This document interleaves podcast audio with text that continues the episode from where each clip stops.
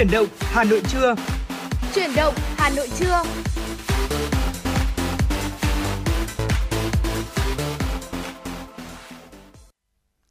Xin được chào đón quý vị và các bạn. Chúng ta cùng đến với chương trình Chuyển động Hà Nội trưa của Đài Phát thanh Truyền hình Hà Nội. Chương trình được phát sóng trực tiếp từ 10 đến 12 giờ các ngày hàng tuần và đồng hành cùng với quý vị trong buổi trưa thứ hai ngày hôm nay sẽ là Lê Thông và Quang Minh. Dạ vâng ạ và trong suốt 120 phút trực tiếp của chương trình ngày hôm nay, Quang Minh Lê Thông sẽ liên tục gửi đến quý vị thính giả những thông tin, những nội dung và bên cạnh đó sẽ là những giai điệu âm nhạc.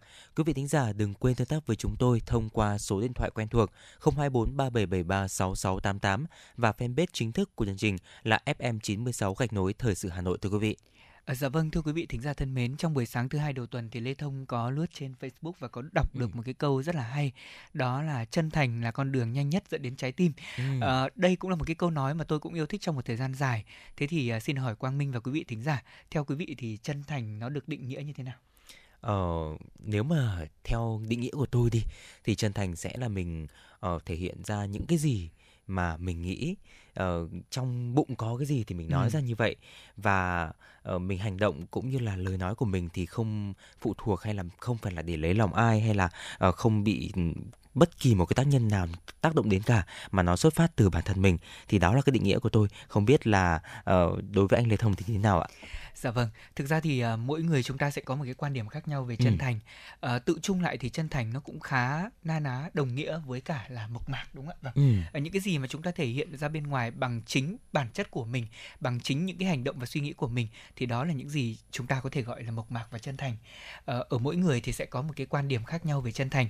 Thế nhưng mà với chúng tôi những người thực hiện chương trình ngày hôm nay thì uh, đặt câu hỏi đầu tiên ở đầu chương trình như vậy để quý vị có thể ngẫm nghĩ lại xem là đối với cá nhân mình trong cuộc sống thì cái điều gì mà quý vị đang trân quý nhất ừ. thì uh, chúng ta có thể cùng chia sẻ với chương trình trong buổi trưa ngày hôm nay thông qua những cách thức rất là quen thuộc đó là số điện thoại 024 3773 6688 cùng với trang fanpage của chương trình đó là chuyển động Hà Nội FM 96 để quý vị có thể cùng tương tác với chúng tôi và thưa quý vị thính giả thân mến ạ ngày hôm nay cũng là một ngày thứ hai đầu tuần và như đã hẹn ở chương trình chuyển động Hà Nội sáng thì chúng ta thấy là tình hình thời tiết đến thời điểm này cũng khá là dễ chịu rồi tuy nhiên là không biết là uh, Quang Minh có thêm những thông tin về thời tiết nào muốn chia sẻ thêm đến các thính giả thì xin được mời Quang Minh có thể uh, cùng cập nhật để quý vị thính giả chúng ta cùng biết ạ. Dạ vâng thưa quý vị, hiện tại là thời điểm 10 giờ 03 phút sáng thì ở, ở khu vực thành phố Hà Nội của chúng ta dự báo chỉ số tia UV cực đại trong ngày sẽ ở mức là 7 và 8 là một cái mức mà chúng ta có nguy cơ gây hại cao cho đến rất cao. Chúng ta cần phải che chắn khi mà ra ngoài, bôi kem chống nắng, đeo kính dâm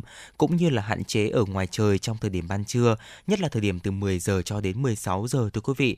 Bên cạnh đó thì dự báo tiềm năng cực đại chỉ số nhiệt thì ở khu vực Hà Nội sẽ là ở cái mức đặc biệt chúng ta cần phải cẩn trọng, có khả năng là say nắng này, chuột rút hoặc là kiệt sức vì là nóng khi mà chúng ta tiếp xúc hoặc là hoạt động thể chất uh, kéo dài ở ngoài ừ. trời.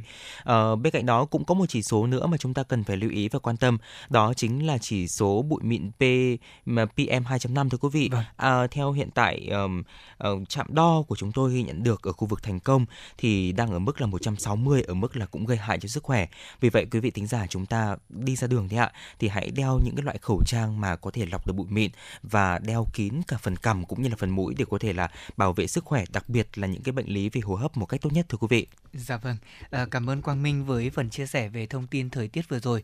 Và thưa quý vị và các bạn, rõ ràng là chúng ta thấy là tình hình thời tiết trong những ngày trở lại đây thì có dễ chịu hơn. Tuy nhiên là những cái thông tin về chỉ số chất lượng không khí vẫn là thông tin mà quý vị nên quan tâm dạ và vâng. lưu ý.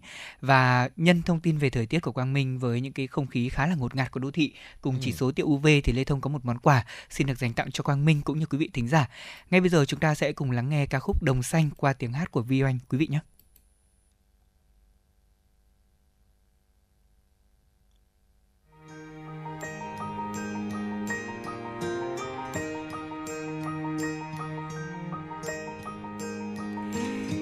Đồng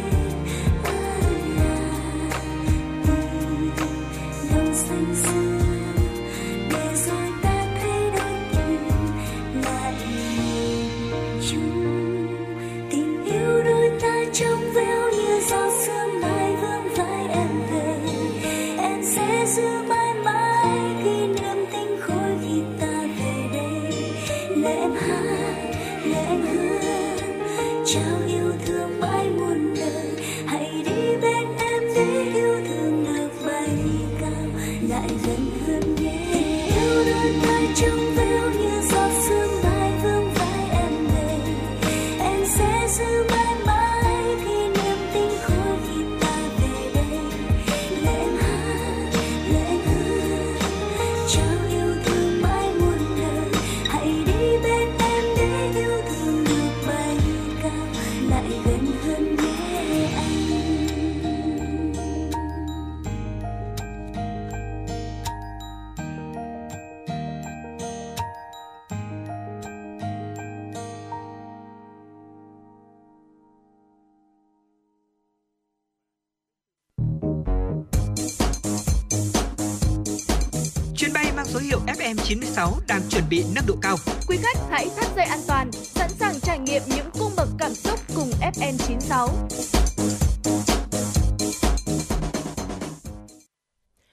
vâng ạ, quý thính giả vừa được lắng nghe giai điệu rất là tươi vui cũng như là trong sáng của ca khúc Đồng Xanh qua tiếng hát của Vị Anh. Còn bây giờ xin được quay trở lại với những tin tức đáng quan tâm. Thưa quý vị, Chính phủ vừa ban hành Nghị định số 65-2022 sửa đổi bổ sung một số điều của Nghị định số 153-2020 NDCP ngày 31 tháng 12 năm 2020 quy định về chào bán, giao dịch trái phiếu doanh nghiệp riêng lẻ tại thị trường trong nước và chào bán trái phiếu doanh nghiệp trên thị trường quốc tế. Theo đó, Nghị định số 65-2022 bổ sung khoản 4 và khoản 5 điều 5 về nguyên tắc phát hành và sử dụng vốn trái phiếu, Cụ thể, đối với trái phiếu đã phát hành tại thị trường trong nước, doanh nghiệp chỉ được thay đổi điều kiện, điều khoản của trái phiếu quy định tại điều 6 nghị định này khi đáp ứng các quy định sau. A. Được cấp có thẩm quyền của doanh nghiệp phát hành thông qua. B. Được số người sở hữu trái phiếu đại diện từ 65% tổng số trái phiếu cùng loại đang lưu hành trở lên chấp thuận. Mệnh giá trái phiếu cũng được sửa đổi tăng từ 100.000 đồng hoặc bội số của 100.000 đồng lên 100 triệu đồng hoặc bội số của 100 triệu đồng. Cụ thể, Nghị định số 65-2022 NDCP nêu rõ, trái phiếu chào bán tại thị trường trong nước, mệnh giá là 100 triệu đồng Việt Nam hoặc bội số của 100 triệu đồng Việt Nam. Thưa quý vị và các bạn, theo báo cáo mới nhất của Trung tâm Kiểm soát Bệnh tật CDC Hà Nội, tính từ đầu năm 2022 cho đến ngày 9 tháng 9, toàn thành phố ghi nhận 2.263 ca mắc sốt xuất huyết, tăng gấp 3,7 lần so với cùng kỳ năm 2021, với 240 ổ dịch tại 27 quận huyện. Trong đó đã có 3 trường hợp tử vong tại 3 quận huyện là Long Biên, Đan Phượng và Thanh Trì số ca mắc cũng đang tăng nhanh theo từng tuần. Và tính từ cuối tháng 8 đến đầu tháng 9, số ca mắc sốt xuất huyết tăng khoảng 20% một tuần đến hơn 46% một tuần. Một số quận huyện có tỷ lệ số mắc sốt xuất huyết cao như Bắc Từ Liêm, Đống Đa, Ba Đình, Thanh Trì, Đan Phượng, Thường Tín, Thanh Oai. Để có thể hạn chế đến mức thấp nhất dịch bệnh bùng phát trên địa bàn, Phó Giám đốc Sở Y tế Hà Nội Vũ Cao Cương đã yêu cầu CDC Hà Nội bám sát diễn biến tình hình dịch bệnh sốt xuất huyết tại các quận huyện thị xã và tổ chức tập huấn cho cán bộ y tế, đội xung kích về kỹ năng giám sát dịch bệnh, hướng dẫn vệ sinh môi trường, bảo đảm phun hóa chất đúng kỹ thuật. Đối với các bệnh viện cần tổ chức tốt việc phân luồng và thu dung cấp cứu điều trị, tránh tình trạng bệnh nhân không được cấp cứu điều trị và chuyển tuyến kịp thời. Thưa quý vị, theo Chi cục Phát triển nông thôn Hà Nội, Sở Nông nghiệp và Phát triển nông thôn, toàn thành phố hiện có 145 chuỗi liên kết từ sản xuất đến tiêu thụ sản phẩm nông nghiệp. Trong số 145 chuỗi trên, 52 chuỗi sản phẩm có nguồn gốc từ chăn nuôi, 93 chuỗi sản phẩm có nguồn gốc từ trồng trọt. Các chuỗi liên kết đa dạng, trong đó chủ yếu như chuỗi liên kết từ cung ứng vật tư, dịch vụ đầu vào, tổ chức sản xuất, thu hoạch, sơ chế hoặc chế biến gắn với tiêu thụ sản phẩm nông nghiệp, chuỗi liên kết tổ chức sản xuất, thu hoạch gắn với tiêu thụ sản phẩm, chuỗi liên kết sơ chế, chế biến gắn với tiêu thụ sản phẩm. Hiện tại trên địa bàn thành phố Hà Nội có một số chuỗi liên kết điển hình như chuỗi liên kết sản xuất, tiêu thụ sản phẩm gạo chất lượng cao, khu cháy của hợp tác xã sản xuất doanh nghiệp nông nghiệp đoàn kết huyện Ứng Hòa, chuỗi gạo hữu cơ và bưởi diễn của Hợp tác xã Nông nghiệp hữu cơ Nam Phương Tiến, huyện Trương Mỹ, chuỗi thủy sản của Hợp tác xã Thủy sản Công nghệ cao Đại Áng, huyện Thanh Trì và chuỗi thịt bò BBB của công ty giống gia súc Hà Nội. Thưa quý vị, hiện nay để có thể mở rộng thị trường tiêu thụ sản phẩm, các hợp tác xã trên địa bàn thành phố Hà Nội không chỉ chú trọng về việc nâng cao chất lượng sản phẩm mà còn đẩy mạnh quảng bá và xúc tiến thương mại thông qua các hội trợ nhằm giới thiệu các mặt hàng nông sản đến đông đảo người tiêu dùng. Theo Chủ tịch Liên minh Hợp tác xã thành phố Hà Nội Đỗ Huy Chiến, để có thể hỗ trợ các hợp tác xã có thêm kênh giới thiệu và quảng bá sản phẩm, vừa qua thì Liên minh Hợp tác xã thành phố đã mở một khu trưng bày và giới thiệu sản phẩm tại quận Hà Đông. Đây cũng sẽ là một điểm kết nối và giao thương hiệu quả, góp phần thúc đẩy phát triển cho các hợp tác xã. Thông qua các hoạt động kết nối, nhiều hợp tác xã đã ký kết được một số hợp đồng về liên kết sản xuất cũng như tiêu thụ sản phẩm với hệ thống phân phối và chuỗi siêu thị cùng các cửa hàng bán lẻ, thúc đẩy sự phục hồi và phát triển cho các hợp tác xã sau giai đoạn dài ảnh hưởng bởi dịch bệnh Covid-19. Thưa quý vị và vừa rồi là một số những tin tức đáng quan tâm trong buổi trưa ngày hôm nay do biên tập viên Kim Dung thực hiện và gửi về cho chương trình. Còn bây giờ xin được uh, quay trở lại với không gian âm nhạc của FM96, ca khúc thật bất ngờ qua tiếng hát của Trúc Nhân.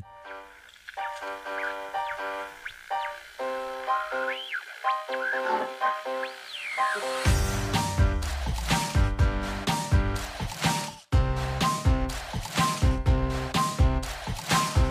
bao những thông tin chen nhau thì một hàng.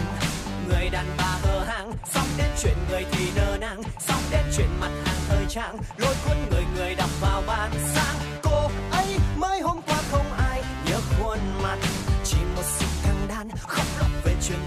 Dạng lên bao hình thì đầy một trang ôi, dễ dàng để đời ta tươi sáng.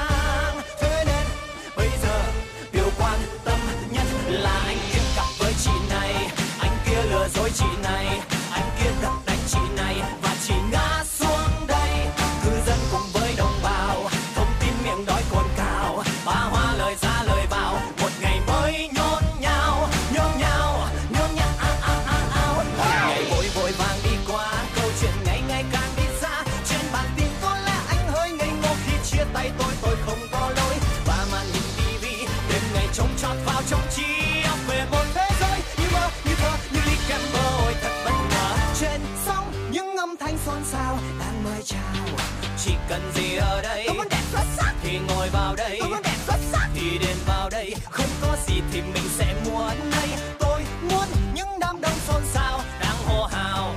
Họ thì thầm về tôi tôi muốn họ thì thầm về tôi. Mơ ước được cuộc đời như tôi đem gối đầu để nằm bờ môi tôi.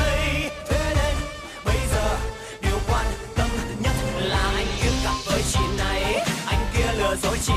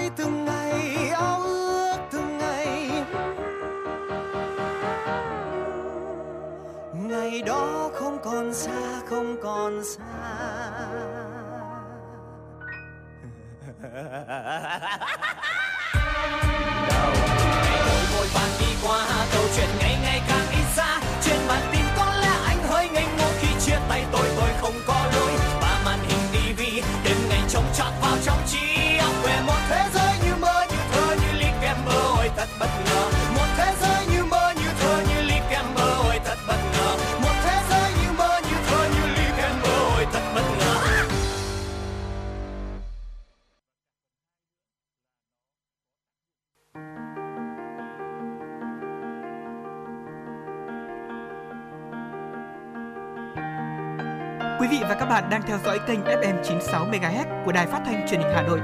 Hãy giữ sóng và tương tác với chúng tôi theo số điện thoại 024 3773 6688. FM 96 đồng hành trên mọi nẻo đường. đường.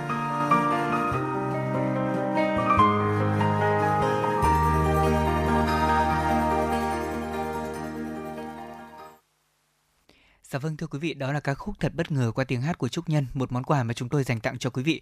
Cuộc sống thì luôn chứa đựng những điều bất ngờ và quả thật là ca khúc này cũng là một ca khúc nói rất rõ về cái tính bất ngờ của cuộc sống trong mỗi cái lĩnh vực và mỗi câu chuyện hàng ngày của chúng ta. Nó dạ đã vâng. chứa đựng rất là nhiều những điều bất ngờ rồi. À, thế nhưng mà bây giờ thì chúng ta sẽ cùng quay trở lại với không gian của chương trình truyền động Hà Nội ngày hôm nay và chúng tôi muốn mời quý vị thính giả chúng ta sẽ cùng đến với một câu hỏi mà Lê Thông sẽ đưa ra để quý vị có thể cùng uh, suy ngẫm và tìm câu trả lời cho chính mình. Quý vị có thể thấy là uh, mùa thu Hà Nội thông qua những màu sắc và hương vị như thế nào. Nói đến đây thì chắc là mỗi người chúng ta sẽ có một cái câu trả lời riêng. Thế nhưng ừ. mà với riêng Quang Minh ạ một chàng trai cũng rất là yêu Hà Nội uh, sống ở Hà Nội cũng chục năm rồi ha. Thế dạ thì vâng. mình có những cái uh, đánh giá như thế nào về màu sắc của Hà Nội vào thu về hương vị của Hà Nội khi vào thu? Thực sự uh, với mùa thu Hà Nội thì chúng ta có rất là nhiều thứ đặc trưng từ những thức quà này từ ừ. thời tiết cho đến cây lá nhưng đối với tôi cái điều đặc trưng nhất của mùa thu Hà Nội đó chính là buổi chiều anh Lê Thông ạ. Dạ. Khi mà chúng ta có cái uh, màu nắng nó vàng, tuy nhiên nó không gắt, nó rất là dịu. Ừ.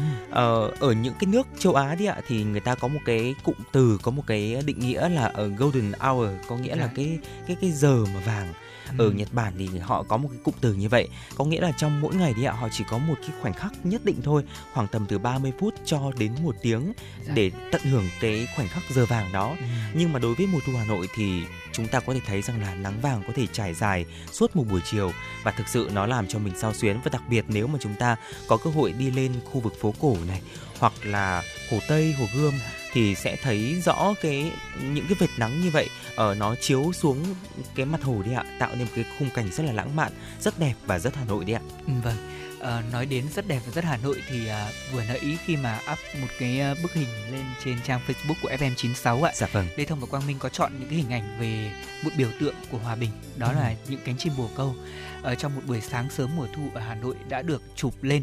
À, chúng tôi chia sẻ hình ảnh này với quý vị thính giả trên trang fanpage ạ. Quý vị có thể vào ghé thăm và xem cũng như để lại bình luận của mình cái cảm nhận khi mà chúng ta xem bức ảnh này.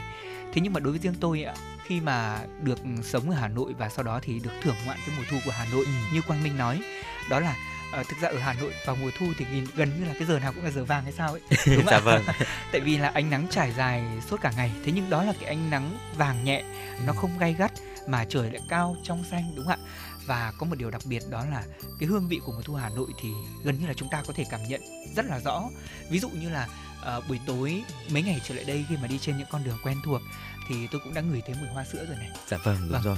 À, người ta cứ tranh luận về cái loài cây mà mang nhiều cái sự ảnh hưởng và ý kiến trái chiều là mùi nó hắc quá có nên để lại hay không hay là chúng ta nên di chuyển bớt cái lượng cây hoa sữa trong những cái diễn đàn ừ. cách đây khá là lâu rồi thế nhưng mà lê thông thấy rằng là thôi thì mùa nào cũng thế mỗi mùa có một cái đặc trưng riêng đến với mùa thu Hà Nội mà thiếu đi cái mùi hoa sữa thì nó lại bị thiếu mất một cái gì đó mà người ta không định nghĩa được là nó sẽ không hoàn hảo trong mùa thu thế thì ờ, hương vị của mùa thu có thể là hương hoa sữa, thế nhưng đó cũng có thể là những thức quả ừ. uh, quang minh có thể kể ra một vài những thức quà mà quang minh đã thưởng thức vào mùa thu được không ờ, chắc chắn là sẽ không thể thiếu món cốm anh Lê Thông ạ và cốm thì chúng ta cũng có rất là nhiều loại cốm nhà quang minh thì gần khu vực làng cốm mễ trì ừ. và trên đường đi làm thì lại đi qua khu vực làng cốm vòng dạ. ờ, ngày mấy ngày hôm trước thôi thì tôi cũng có cơ hội là đi qua làng cốm vòng là cũng mua cho mình vài lạng cốm về để vừa ăn cốm nén này thừa à. một chút thì có thể là uh, ăn kèm với cả chuối hay dạ, là uh,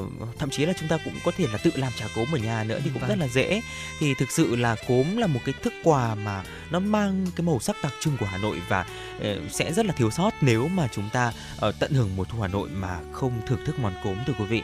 Vâng. À, bên cạnh cốm thì quý vị có để ý không ạ? Chúng ta còn thiếu một cái màu sắc nữa đó là màu vàng ừ. của những trái chấu trái uh, xấu chín ạ. Vâng. À đúng rồi. À, ngày hôm kia khi mà tôi đi trên đường Phan Đình Phùng thì mình có biết không? Thế là mình mới nhìn thấy hai bên đường rất nhiều các bà các cô uh, bán xấu chín ừ. họ ngồi họ uh, cạo vỏ luôn ừ. và thậm chí là cắt gọt sẵn có cả những cái túi muối ớt đấy ạ uh, quả thật là khi đi qua đây thì không ai mà không phải đi chậm lại chậm lại để làm gì chúng ta thưởng ngoạn cái ánh nắng xuyên qua kẽ lá ừ. ở cái hàng cây trên con phố đẹp nhất của Hà Nội dạ vâng. chúng ta ngắm nhìn những cái quả xấu chín được uh, chính những bà những mẹ ở ngồi gọt ngay ở vỉa hè cảm giác sao mà Hà Nội nó thân thương đến như thế và tôi nghĩ rằng đó là cái tình cảm mà không phải ở mảnh đất nào chúng ta cũng có thể cảm nhận rõ nét như ở Hà Nội, đặc biệt là vào mùa thu. Và bởi thế mà trong chương trình ờ, ở truyền động Hà Nội ngày hôm nay ở mục Hà Nội của tôi, chúng tôi cũng đã nhận được một bài tản văn và rất muốn chia sẻ đến quý vị một bài tản văn về mùa thu Hà Nội như thế. Một sớm mùa thu, tôi chậm chậm dạo bước trên đường phố Hà Nội. Từ đây tôi đã đi qua rất nhiều. Nó thân quen đến nỗi, dường như nhắm mắt lại tôi cũng có thể bước đi. Buổi sáng là một thời điểm tôi cảm thấy tâm hồn mình thư thái nhất. Dạo qua con đường nhỏ tấp nập xe cộ, nhưng tôi vẫn cảm nhận được cái hương vị thân quen của Hà Nội.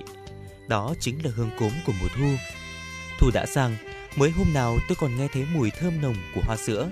Thế mà giờ vị cốm thơm đã ùa về. Cái vị nếp thơm khiến mọi tâm hồn ẩm thực phải dao động. Hít hà và thưởng thức chút mùi vị của mùa thu, sau thấy lòng nhẹ bẫng. Tôi yêu Hà Nội, yêu cái nhẹ nhàng mỗi sớm mùa thu, yêu những món ăn đậm chất thủ đô. Tôi có sở thích tìm tòi những nét duyên của Hà Nội, không chỉ là món ăn vặt rất đối bình dân như là cái cay nóng của món nộm bò khô, vị ấm nóng của một bát cháo sườn hay là chiếc bánh giò còn nóng hổi. Và đặc biệt là tô phở Hà Nội, bạn không thể tìm được ở nơi đâu cái hương vị nồng nàn mà chỉ Hà Nội mới có. Tôi không phải là người Hà Nội, tôi đã làm việc và sinh sống ở nơi đây cũng đã gần chục năm. Một quãng thời gian không dài, thế nhưng cũng đủ để tôi hiểu và gắn bó với mảnh đất này. Tôi yêu từng hàng cây góc phố nơi đây, yêu từng bóng dáng mưu sinh vất vả nơi phố thị, yêu từng chút, từng chút một của Hà Nội, từ con người cho đến cái nét đẹp của ẩm thực Hà Thành. Ẩm thực Hà Thành rất tinh tế, đó là nơi giao thoa của nhiều nền ẩm thực khác nhau. Cái tinh tế trong ẩm thực của Hà Thành thể hiện ở cách chế biến, cách thưởng thức và cả ở tấm lòng của người trao kẻ nhận. Ai ở trong chúng ta có thể không rung động trước một bát phở nghi ngút khói, mỗi sáng xe xe lạnh. Mỗi một món ăn của Hà Nội đều có một hương vị riêng, một nét đẹp riêng và đặc biệt là có truyền thống trong cách thưởng thức. Đó không chỉ là những thức ăn thông thường mà còn được nâng lên thành một nghệ thuật ẩm thực. Một nền nghệ thuật mà không phải nơi nào cũng có được.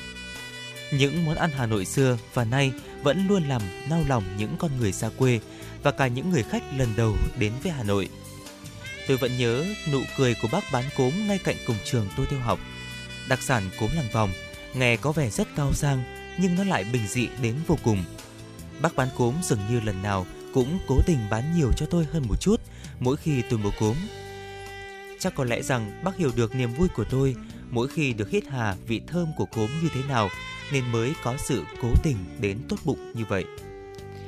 Lơ đãng với những ý nghĩ về vùng đất mà tôi đang sống, mình chợt nhớ ra còn có một món rất riêng mà mình chưa nhắc đến, đó chính là thú vui ăn ô mai của người Hà Nội. Bản thân tôi cũng rất nghiện món ăn này. Ô mai ngày xưa được làm rất tỉ mỉ từ những nghệ nhân làm mứt, cũng chỉ là những loại quả như cóc, sấu, me, khế hay là mơ. Thế nhưng người làm nghề phải kiểm nghiệm chất lượng từ nơi trồng ra nó một cách thật tỉ mỉ. Và khi chế biến thì người ta phải chọn lọc từng quả rất cầu kỳ. Cách xử lý về ngâm, tẩm, sấy, pha trộn với đường, muối, gừng, ớt hoặc là quế phải thật sự khéo léo và tinh xảo để làm sao cho làm được nhiều món, mà món nào cũng phải nổi vị món ấy và giữ được hương vị quả tươi. Đưa quả ô mai vào đầu lưỡi thấy mất lạnh. Khi ăn có vị đậm đà của muối, vị ngọt của đường, vị ấm nóng và thơm cay của gừng, kèm cái mát mát của quả tươi. Tôi nghiền ăn ô mai từ thời còn bé xíu. Ngày ấy bác gái mang quà về biếu ngoại mấy hộp ô mai. Ngoại dành hết cho các cháu ăn và rồi tôi không thể quên cái vị ngon khó cưỡng ấy cho đến tận bây giờ. Tôi thích ăn đến nỗi đi bớt xấu tươi về làm ô mai mà không hiểu vì sao nó chỉ biến thành nước xấu chứ chẳng thấy ô mai đâu. À mà nổi tiếng nhất về món ô mai chính là phố hàng đường. Tuy nhiên cả phố giờ chỉ còn vài gia đình giữ được nghề, nhưng phố hàng đường với đặc sản ô mai vẫn ăn sâu vào tiềm thức của nhiều người bởi sản phẩm đậm đà hương vị quê hương, góp phần tạo nên bản sắc của Hà Nội. Nhưng để đến đúng được khu phố, hưởng chọn được cái vị chua chua, ngọt ngọt khó gượng ấy cũng mất khá nhiều thời gian. Và cũng là cái vị chua, cay, mặn ngọt truyền thống mà tôi đã từng được ăn trong quán ô mai của các nghệ nhân ở trên con phố hàng đường.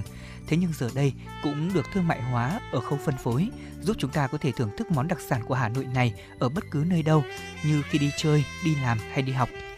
Và mỗi lần cảm thấy nhạt mồm nhạt miệng là người ta lại khéo léo lấy một chút giấu một chút là quả ô mai đã yên vị ở trong miệng và tha hồ thưởng thức. Cái cảm giác thưởng thức ô mai một mình nó cũng thú vị. khi mà trời đang vào thu còn gì tuyệt vời hơn mỗi khi có một cơn gió mồ côi bất chợt ập đến khi ta đang thưởng thức món ăn vặt truyền thống tuyệt ngon này. Gió thì cứ thổi, trời thì cứ lạnh, còn ta chỉ cần có ô mai là đã đủ ấm và nóng rồi. Và thưa quý vị, à, với những chia sẻ như thế này thì à, quý vị đã biết được cái hương vị mà mùa thu chúng ta còn thiếu khi mà Lê Thông và Quang Minh chia sẻ đó chính là ô mai Hà Nội vào mùa thu đúng không ạ? Dạ vâng, chính xác. Quang Minh này không biết là cái sở thích ăn ô mai của Quang Minh thì nó có cái điểm gì đặc biệt không? Ờ tôi thì thực sự là cũng không phải là một người hào ăn vặt lắm. Ừ. Tuy nhiên là ô mai cũng là một cái thức quà mà gần như là không thể thiếu đặc biệt là nếu mà hồi xưa thì tôi cũng chỉ có dịp để ăn dịp tết thôi ạ ừ. ờ, còn khi mà lên hà nội thì thi thoảng lên qua phố hàng đường hay là hàng than ấy ạ dạ. thì cũng dúi cho mình vài lạng để có thể là vừa đi ngắm phố mà vừa thưởng thức một vài cái vị ô mai. Dạ. ngày hôm qua thì uh, tôi cũng vừa mới mua một uh, ít ô mai chua cay ờ, mặn ngọt ô mai mơ thôi cũng rất là đơn giản đúng truyền thống của hà nội. Dạ. tuy nhiên thì nó lại gói ghém tất cả những cái hương vị đặc trưng nhất của mùa thu tôi nghĩ là như vậy. Và tối ngày hôm qua thì à, tôi nghĩ là cũng còn một cái đặc trưng nữa ừ. đó chính là hồ tây. Hồ tây cũng là một cái địa điểm mà chúng ta có thể thưởng thức mùa thu rất là tuyệt vời À, tôi có nhớ là một vài tuần trước thì anh Lê Thông có chụp một cái đoạn hồ Tây đã được uh, lát lại sàn chính xác đúng không ạ? Vâng. Đó thì tối ngày hôm qua thì tôi là cũng có dành thời gian để lên đúng cái địa điểm mà anh Thông đã à. chụp ảnh để xem xem là nó khác gì. Dạ. Thực sự là lên đó mới thấy rằng là hồ Tây dù mình có đi bao nhiêu lần thì nó vẫn đẹp. Và nhất là trong cái tiết trời mà đầu thu như hiện nay chúng ta tận hưởng cái gió mát đấy ạ. Như là anh Lê Thông vừa chia sẻ đó chính là những cơn gió mồ côi. Có nghĩa là những cơn gió mà nó chưa thực sự là réo rắt mà thi thoảng nó có một chút những cái cơn gió heo may đi qua ừ. thôi. Thực sự đó là một cái cảm giác rất là tuyệt vời. Và càng có những cái trải nghiệm như vậy thì mình càng cảm thấy rằng là Hà Nội của mình uh, đáng yêu biết nhường nào. Vâng uh, Quang Minh cũng vừa gợi ý thêm cho quý vị thính giả thêm một địa điểm để chúng ta có thể ghé thăm vào mùa thu này ở Hà Nội đó chính là Hồ Tây. Uh, Hồ Tây thì đúng như Quang Minh nói dù có đi bao nhiêu lần thì mình vẫn cảm thấy đắm say. Bởi vì những cái góc phố đó và cái cảm giác mà đứng ở Hồ Tây nhất là trong cái quãng thời gian mà tiết trời chuyển sang thu dạ vâng. nó khiến cho con người ta gần, gần như là quên đi mọi những cái bộn bề trong cuộc sống quên đi những cái deadline vì công việc đúng không ừ. ạ hay thậm chí là nhiều khi chúng ta còn cảm giác như mình đang được yêu vậy. Nhưng mà đó là mình yêu ai ạ? Yêu thời tiết yêu thủ đô hà nội nhiều hơn. Và thưa quý vị, chính vì cái tình yêu đó mà tác giả của cái bài viết này thì có làm những cái câu thơ mà chúng tôi xin được trích đọc ở đây để quý vị chúng ta có thể cùng nghe. Thu nay đã vội ùa về khiến lòng tôi cứ mẩn mê thế này. Nhớ sao bắt bún chan đầy nhớ sao chua ngọt chan đầy ô mai. Nhớ sao hương cốm ban mai nhớ sao vị phở khiến ai siêu lòng và có lẽ ngay lúc này đây chúng tôi muốn mời quý vị đến với những cảm xúc về mùa thu Hà Nội qua giọng hát của ca sĩ Mỹ Tâm với ca khúc Có phải em mùa thu Hà Nội. tuổi phong sương ta cũng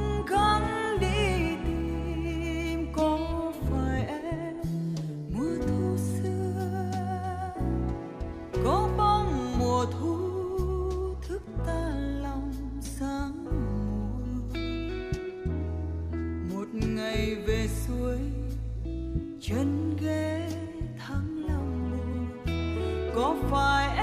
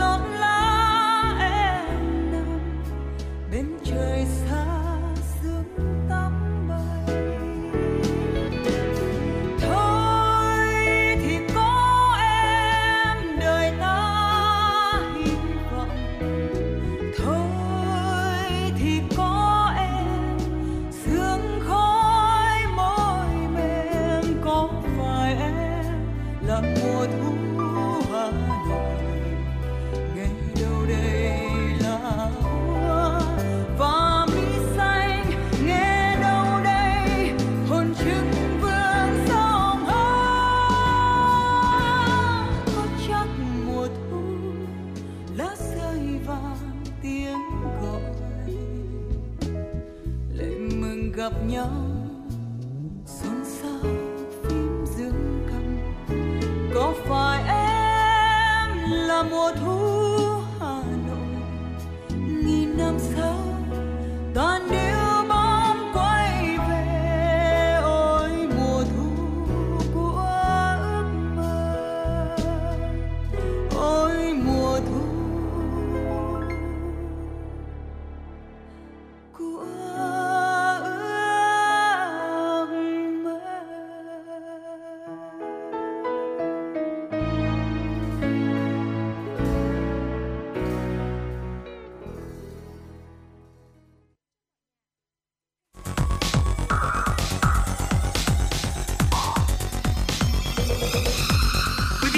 đang theo dõi kênh FM 96 MHz của đài phát thanh truyền hình Hà Nội. Hãy giữ sóng và tương tác với chúng tôi theo số điện thoại 024 3773 6688. FM 96 đồng hành trên mọi nẻo đường. Quý vị thân mến, chúng ta vừa đến với những cảm xúc về Hà Nội một mùa thu với những hương vị và màu sắc thông qua tiếng hát của ca sĩ Mỹ Tâm cùng với phần chia sẻ của chúng tôi với tản văn vừa rồi.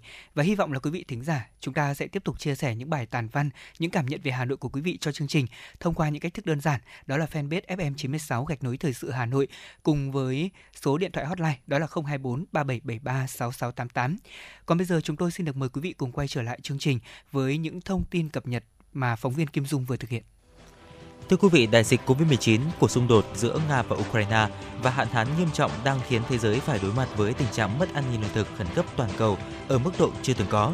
Vừa qua, theo ông David Beasley, giám đốc điều hành của chương trình Lương thực Thế giới trong báo cáo trước Hội đồng Bảo an Liên Hợp Quốc, cảnh báo rằng 345 triệu người ở 82 quốc gia đang đối mặt với tình trạng mất an ninh lương thực nghiêm trọng.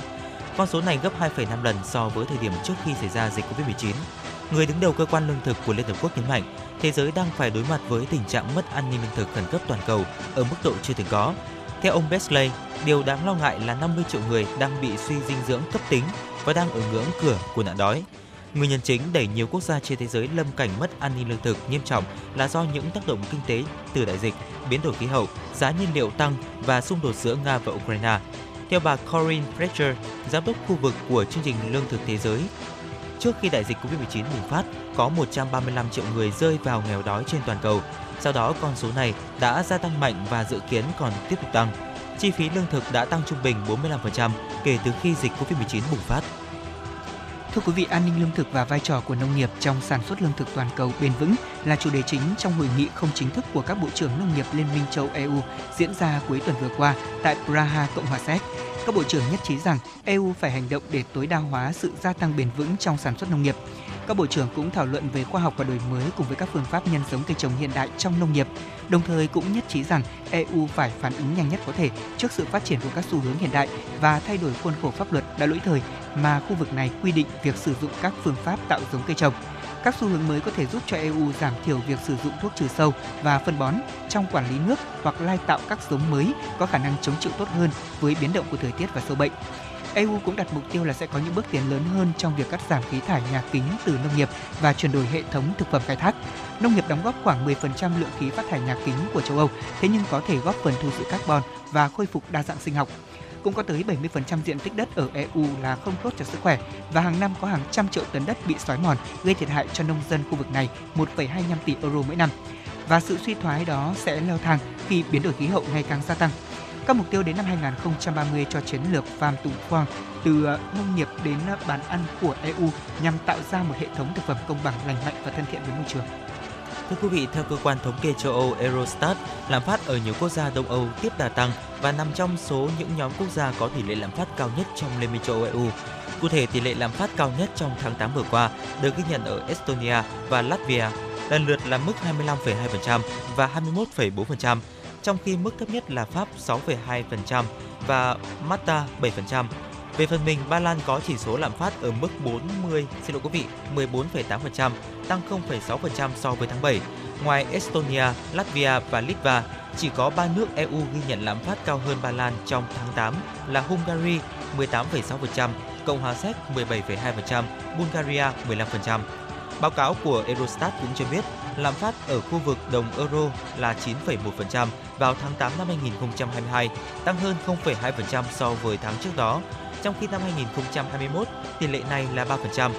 Tỷ lệ lạm phát của EU trong tháng 8 năm nay là 10,1%, tăng từ 9,8% vào tháng 7. Tại khu vực Eurozone, vấn đề tăng giá năng lượng góp phần lớn nhất gây ra tình trạng lạm phát với tỷ lệ là 3,95%.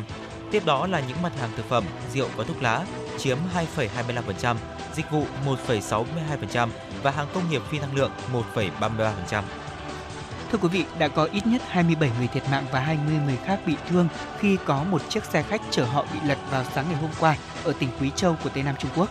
Theo cảnh sát địa phương thì khi xảy ra vụ tai nạn, chiếc xe chở 48 hành khách này đang chạy trên một tuyến đường cao tốc ở tỉnh Quý Châu. Đây cũng là một trong những vụ tai nạn giao thông đường bộ nghiêm trọng nhất tại Trung Quốc trong năm nay. Hãng tin Reuters dẫn lời cảnh sát địa phương cho biết, vụ việc xảy ra vào sáng sớm ngày 18 tháng 9 ở thành phố Tam Đô, cách vùng đông nam Quế Dương, thủ phủ của tỉnh Quý Châu khoảng 105 km. Tai nạn xe không phải là chuyện hiếm gặp tại Trung Quốc. Tờ Straits Times cho hay đây là vụ tai nạn giao thông đường bộ thảm khốc nhất tại Trung Quốc tính tới thời điểm này. Hiện lực lượng chức năng đang điều tra nguyên nhân của vụ tai nạn. Và thưa quý vị, Dạ vâng ạ, và vừa rồi là một số những tin tức quốc tế đáng quan tâm do biên tập viên Kim Dung thực hiện. Sẽ còn rất nhiều những tin tức, rất nhiều những nội dung ở phần sau của chương trình. Nhưng uh, trước tiên chúng ta hãy cùng nhau quay trở lại với không gian âm nhạc để có thể thư giãn với ca khúc Tình yêu ở lại qua tiếng hát của Phùng Khánh Linh. Vâng thưa quý vị, và ca khúc này cũng là ca khúc mà thính giả vừa nhắn tin yêu cầu chúng tôi trên trang fanpage FM96 Thời sự Hà Nội xin được đáp ứng cho yêu cầu của thính giả và mời quý vị chúng ta cùng thưởng thức ca khúc này.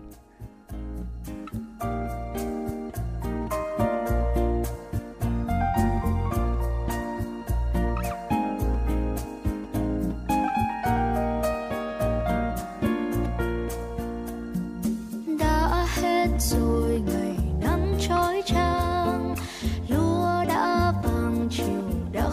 sương và đã hết rồi, mùa bão với giông gió thu trong vườn vắng, man mác hương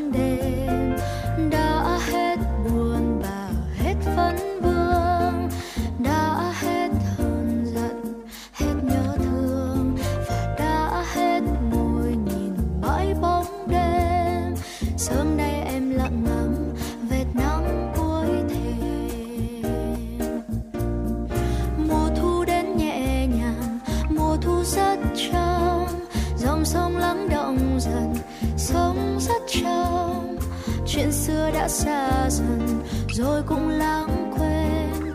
Tình yêu vẫn vô hình sống với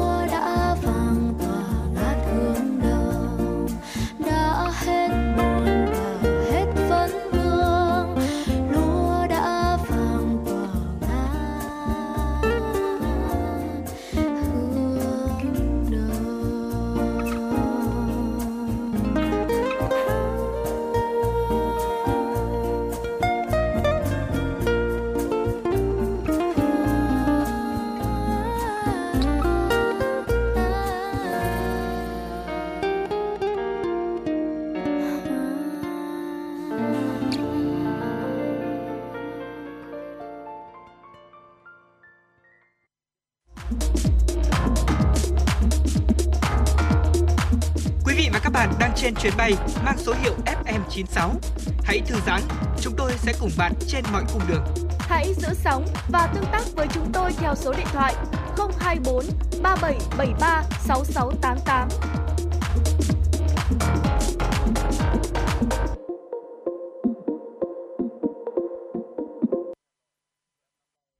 Vâng thưa quý vị thính giả thân mến, chúng ta cùng tiếp tục quay trở về với chương trình truyền động Hà Nội đang được phát thanh trực tiếp trên tần số 96 MHz của Đài Phát thanh Truyền hình Hà Nội. Và quý vị vẫn đang đồng hành cùng với Lê Thông và Quang Minh trong tiểu mục tiếp theo quen thuộc của chương trình, đó là Sống khỏe cùng FM 96. À, Quang Minh này không biết là đối với Quang Minh thì uh, việc mà ăn uống ví dụ như là chúng ta siết cân chẳng hạn dạ vâng. thì uh, trong thực đơn của Quang Minh sẽ gồm có những cái món như thế nào? Ừ, để mà nói uh, gọi là ăn mà siết cân hay là tốt cho sức khỏe thì ạ ừ. thì thường tôi sẽ sử dụng những cái loại tinh bột tốt cho sức khỏe ví dụ như là uh, ngũ cốc nguyên hạt này hay là uh, gạo lứt này rồi là khoai lang ngô khoai tây đó là một số những loại thực phẩm uh, mà tôi sử dụng vâng thế vì sao con minh lại sử dụng ví dụ như là bây giờ tôi hỏi ừ. ví dụ như vì sao minh lại sử dụng uh, gạo lứt này hay ừ. là khoai chẳng hạn uh, có một thời gian thì ngày xưa đấy ạ, thì tôi sử dụng cái chế độ ăn gọi là chế độ ăn thực dưỡng đấy ạ thì đó là một số những cái nhóm thực phẩm mà rất là phổ biến để có thể ăn và bên cạnh đó thì nó cũng mang lại cho mình rất là nhiều những cái lợi ích về sức khỏe nữa uh, mà chúng ta cũng có thể kể đến ví dụ như là uh, ví dụ như là anh thông chia sẻ là ừ. với những người mà muốn mong muốn để giảm cân ạ thì nó cũng hỗ trợ cho mình trong quá trình giảm cân dạ. ngoài ra thì nó cũng mang đến cho mình một cái nguồn năng lượng sạch uh, tinh bột sạch này uh, tốt cho sức khỏe tim mạch đó là một số những cái lý do mà uh, không chỉ quang minh mà quang minh nghĩ rằng là cũng rất là nhiều. Ừ. quý vị thính giả chúng ta lựa chọn những cái loại thực phẩm như vậy. Vâng. Thực ra là có lý do để tôi hỏi quang minh câu đó cũng như là quý vị thính giả đang nghe đài. Vì sao chúng ta lại lựa chọn những thực phẩm năng lượng thấp để có thể uh, giúp uh, chúng ta có một cái cơ thể thật là khỏe mạnh thật là tốt? Tại vì chắc chắn rồi trong thành phần của những cái loại thực phẩm đó nó có chứa những hoạt chất để có thể đảm bảo sức khỏe của chúng ta. Hãy nói về cái món khoai lang một ừ. trong số những món ăn mà quốc dân đấy ạ. Vâng, dạ vâng. của những người tập gym tôi thấy là gần như những ai mà ví dụ như như tôi một thời gian trước thì tôi tập mà tăng cơ và tăng cân. Thế thì uh, huấn luyện viên vẫn kê vào cái thực đơn của tôi là có cả khoai lang. Thì mình mới thắc mắc mình bảo là ủa sao mình lại ăn khoai lang? Tại vì là lê thông thường thấy là những người giảm cân thì họ mới ăn khoai lang chứ thế nhưng mà huấn luyện viên có nói rằng là khoai lang rất là tốt cho sức khỏe thế thì mình có về mình search được những thông tin và mới đây nhất thì tôi có đọc một cái thông tin về câu hỏi vì sao nên ăn khoai lang sẽ xin được chia sẻ cùng Quang Minh và các thính giả. Thưa quý vị, đầu tiên thì chất xơ và chất chống oxy hóa trong khoai lang sẽ có lợi cho sức khỏe đường ruột của chúng ta. Thực phẩm chứa hai loại chất xơ đó là hòa tan và không hòa tan. Một số chất xơ hòa tan và không hòa tan cũng có thể được lên men bởi vi khuẩn trong ruột kết và tạo ra hợp chất gọi là axit béo chuỗi gắn với việc là cung cấp năng lượng cho tế bào niêm mạc ruột, từ đó thì giữ cho chúng được khỏe mạnh. Và chế độ ăn giàu chất xơ chứa từ 20 đến 33 gram mỗi ngày có liên quan đến việc giảm nguy cơ ung thư ruột kết và uh, đi tiêu đều đặn hơn cũng như là chất chống oxy hóa trong khoai lang có thể giúp cho chúng ta có những cái lợi ích nhất định về đường ruột điều này tôi nghĩ là ai cũng biết.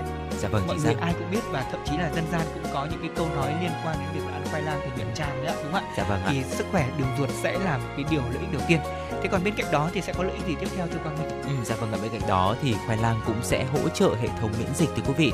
Khoai lang thì có vỏ màu cam và dồi dào beta carotene một hợp chất thực vật được chuyển hóa thành vitamin A trong cơ thể. À, vitamin A thì rất là quan trọng đối với một hệ thống miễn dịch khỏe mạnh. Dưỡng chất thì cũng là một chìa khóa để duy trì màng nhầy khỏe mạnh, đặc biệt là trong niêm mạc ruột. Đường ruột thì là nơi để có thể tiếp xúc với nhiều mầm bệnh tiềm ẩn. Vì vậy nên là một đường ruột khỏe mạnh quan trọng để duy trì hệ thống miễn dịch khỏe mạnh. Các nghiên cứu thì chỉ rằng sự thiếu hụt vitamin A làm tăng tình trạng viêm ruột, có thể là ngăn chặn chức năng miễn dịch, làm tăng tỷ lệ tử vong, đặc biệt là ở trẻ em, phụ nữ mang thai hoặc là cho con bú. Vì vậy nên là uh, khi mà chúng ta bổ sung khoai lang uh, bên cạnh đó thì sẽ có beta carotene và chuyển hóa thành vitamin A là một cái hoạt chất rất là tốt để chúng ta có thể là uh, tăng cường cái sức khỏe đường ruột thưa quý vị. À, vâng thưa quý vị thính giả, các nghiên cứu trên động vật thì cũng phát hiện ra rằng đó là chất anthocyanins có trong khoai lang tím ạ, có thể bảo vệ não của chúng ta bằng cách là giảm viêm, ngăn ngừa tác hại của các gốc tự do. Và hiện nay thì cũng chưa có một nghiên cứu thực hiện để kiểm tra những tác động này ở người. Tuy nhiên thì chế độ ăn dầu trái cây, hoa quả và các chất chống oxy hóa thì có liên quan tới việc giảm 13% nguy cơ suy giảm tinh thần cũng như là sa sút trí tuệ. Khoai lang thì như chúng ta đã biết đấy ạ, dầu à, beta carotene, chất chống oxy hóa và tạo ra màu cam tươi của rau. Beta carotene thì được chuyển đổi thành vitamin A trong cơ thể. Ở thiếu vitamin A trầm trọng thì chúng ta biết là có thể dẫn đến những cái uh, vấn đề về thoái hóa của giác mạc. Ăn thực phẩm dầu beta carotene chẳng hạn như là khoai lang có vỏ cam thì có thể giúp ngăn ngừa tình trạng này, tức là uh, khoai lang màu cam đấy vâng. Ừ. Thường là sẽ có ví dụ như là khoai lang mật. Dạ vâng. Sẽ vâng. rất là tốt. Bên cạnh đó thì khoai lang cũng sẽ hỗ trợ cho việc là chúng ta cải thiện cũng như là điều chỉnh lượng đường trong máu thưa quý vị. Ở cái việc mà chúng ta mất cân bằng lượng đường trong máu và sự bài tiết insulin là những đặc điểm chính của bệnh tiểu đường tiếp 2 và khoai lang thì có thể làm giảm lượng đường trong máu lúc đói. Bên cạnh đó thì mức ờ, cholesterol LDL có nghĩa là một cái loại cholesterol có hại đi ạ và bên cạnh đó thì cũng sẽ là làm tăng cái độ nhạy cảm với insulin thưa quý vị. Vâng và cuối cùng thì uh, có một cái lợi ích nữa của việc ăn khoai lang đó chính là giảm tổn thương oxy hóa cũng như nguy cơ ung thư. Vì sao lại như vậy ạ? Vì quá trình oxy hóa thì gây hại cho các tế bào và thường liên quan đến việc tăng nguy cơ ung thư xảy ra khi mà tế bào phân chia không kiểm soát được. Ở chế độ ăn giàu chất chống oxy hóa chẳng hạn như là carotenoid thì có liên quan tới việc giảm nguy cơ ung thư dạ dày, thận và ung thư vú. Ở khoai lang tím thì có hoạt tính đó là chống oxy hóa cao nhất. Tuy nhiên thì bên cạnh những công dụng với sức khỏe, khoai lang cũng có thể làm tăng nguy cơ hình thành sỏi thận do hàm lượng oxalat ảnh hưởng đến sức khỏe của người mắc sỏi thận. Như vậy là tất nhiên bên cạnh những cái mặt tích cực của khoai lang thì nó cũng có một số những cái à, chống chỉ định với một số nhóm bệnh nhân. Chính vì thế mà với những cái người mà đang yêu cầu cao về mặt dinh dưỡng hoặc là trong quá trình điều trị bệnh, chúng ta vui lòng nên tham khảo ý kiến của các chuyên gia, đặc biệt là các bác sĩ dinh dưỡng quý vị nhé. Và đó là những thông tin về sức khỏe trong mục sống khỏe cùng FM96 mà chúng tôi cập nhật và gửi đến quý vị thính giả. Bây giờ thì chúng tôi cũng vừa nhận được thêm những thông tin mới từ biên tập viên của chương trình và cũng xin được truyền tải tới quý vị ngay sau đây. Thưa quý vị, ngày hôm qua tại Hà Nội, Phó Chủ tịch nước Võ Thị Ánh Xuân dự lễ tuyên dương học sinh là con cán bộ, công chức viên chức, lao động thuộc khối công đoàn, trực thuộc Công đoàn viên chức Việt Nam giành giải cao trong những kỳ thi quốc gia, quốc tế năm học 2021-2022. Lễ tuyên dương nhằm tôn vinh, khen thưởng các cháu học sinh là con cán bộ, công chức viên chức lao động tại những khu công đoàn, trực thuộc Công đoàn viên chức Việt Nam có thành tích xuất sắc trong học tập và rèn luyện, đồng thời động viên khơi dậy lòng hiếu học, tinh thần phấn đấu rèn luyện về mọi mặt của các cháu, qua đó nhân rộng lan tỏa hơn nữa những tấm gương sáng trong học tập và rèn luyện. Buổi lễ cũng góp phần cổ vũ, động viên cán bộ, công chức, viên chức lao động các cấp công đoàn viên, viên chức Việt Nam thi đua xây dựng thực hiện tốt nhiệm vụ chính trị đạo được giao, tiếp tục quan tâm nuôi dạy, giáo dục con em trở thành những công dân có ích cho đất nước. Tại buổi lễ, Phó Chủ tịch nước Võ Thị Ánh Xuân cùng lãnh đạo Tổng Liên đoàn Lao động Việt Nam, Công đoàn viên chức Việt Nam đã trao phần thưởng tặng những học sinh đã giành giải xuất sắc trong giải quốc gia quốc tế năm học 2021-2022. Thưa quý vị, nhiệm kỳ 2017-2022, các cấp bộ đoàn thành phố Hà Nội đã triển khai thực hiện có hiệu quả cuộc vận động đoàn viên thanh niên phấn đấu trở thành đảng viên Đảng Cộng sản Việt Nam. Kết quả đạt được trong công tác phát triển Đảng 5 năm vừa qua đã khẳng định nỗ lực và quyết tâm cao trong tạo nguồn, xây dựng nguồn nhân lực chất lượng cho Đảng. Phó Bí thư Thường trực Thành đoàn, Chủ tịch Hội Liên hiệp Thanh niên Việt Nam thành phố Hà Nội Nguyễn Đức Tiến cho biết, tổ chức đoàn các cấp luôn xác định công tác phát triển đảng viên mới là nhiệm vụ thường xuyên, đặc biệt thành đoàn luôn chú trọng lấy chất lượng là yếu tố hàng đầu. Theo đó thì 100% cơ sở đoàn trực thuộc nghiêm túc triển khai các kế hoạch và giải pháp để nâng cao hiệu quả công tác giới thiệu đoàn viên ưu tú cho Đảng. Trong đó thì hoạt động tập trung vào việc thành lập các tổ, nhóm, câu lạc bộ để tạo điều kiện cho đoàn viên ưu tú được giao lưu, trao đổi kinh nghiệm trong công tác lao động học tập và nâng cao nhận thức, bản lĩnh chính trị, trình độ lý luận của mình. Thưa quý vị, thời gian qua, phong trào hiến máu tình nguyện được đông đảo tầng lớp nhân dân tham gia, nhất là lực lượng đoàn viên thanh niên. Hiến máu không chỉ là một nghĩa cử cao đẹp mà còn thể hiện lòng nhân ái và trách nhiệm đối với xã hội của mỗi người. Theo lãnh đạo Trung ương Hội Chữ thập đỏ Việt Nam, trong 2 năm vừa qua, dịch Covid-19 đã làm ảnh hưởng lớn đến công tác vận động và tiếp nhận máu. Tuy nhiên, lượng máu tiếp nhận năm 2021 vẫn đạt gần 1,4 triệu đơn vị máu, trong đó có 99% từ người hiến máu tình nguyện, tương đương gần 1,5% dân số tham gia hiến máu. Những tháng đầu năm 2022, toàn quốc đã vận động và tiếp nhận hơn 850.000 đơn vị máu thông qua những chiến dịch như chiến dịch vận động hiến máu tình nguyện dịp Tết, lễ hội Xuân Hồng và Ngày hội Toàn dân hiến máu tình nguyện mùng 7 tháng 4, chiến dịch những giọt máu hồng hè và chương trình Hành trình đỏ.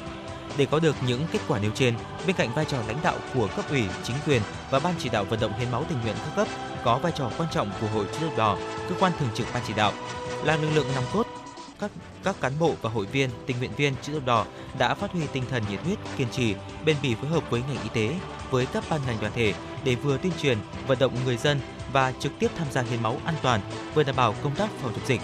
Nhằm ghi nhận và tôn vinh những đóng góp, công hiến của hàng trăm nghìn người hiến máu, từ năm 2007, Việt Nam đã tổ chức hàng năm chương trình tôn vinh người hiến máu tiêu biểu cấp quốc gia. Thưa quý vị, hàn the còn được biết đến với tên gọi là borax là chất rắn kết tinh màu trắng, mềm và dễ tan trong nước. Đây cũng là một chất sát khuẩn được dùng trong y tế để diệt khuẩn và nấm nhẹ bên ngoài. Ngoài ra thì hàn the còn được sử dụng trong việc làm men gốm, men thủy tinh và sản xuất sợi thủy tinh, chất tẩy rửa, chất làm mềm nước, xà phòng, bột giặt, chất khử trùng, thuốc trừ sâu và cellulose cách nhiệt.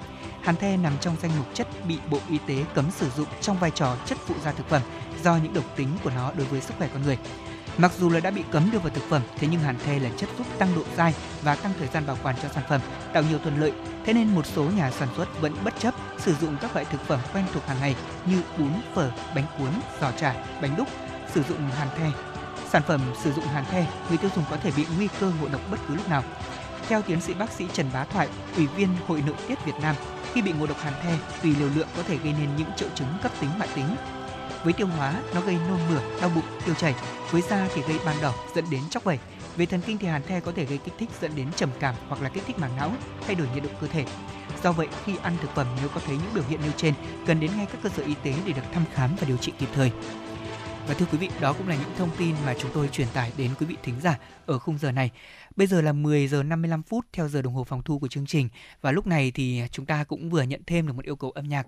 Chúng tôi mời quý vị thính giả chúng ta lắng nghe ca khúc Bước qua mùa cô đơn qua tiếng hát của Uyên Linh do thính giả Mai Trang vừa yêu cầu.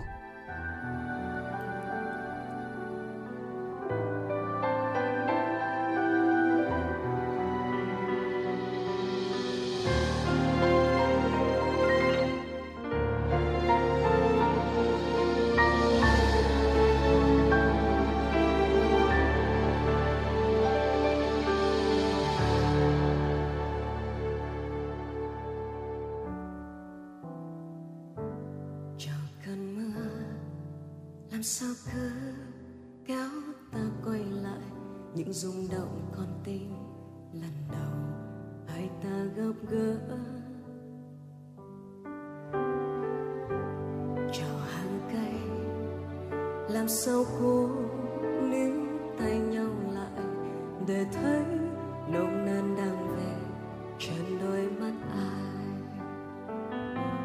Chợt nhìn đôi bàn tay em run bờ vai. Rất lâu cuối thu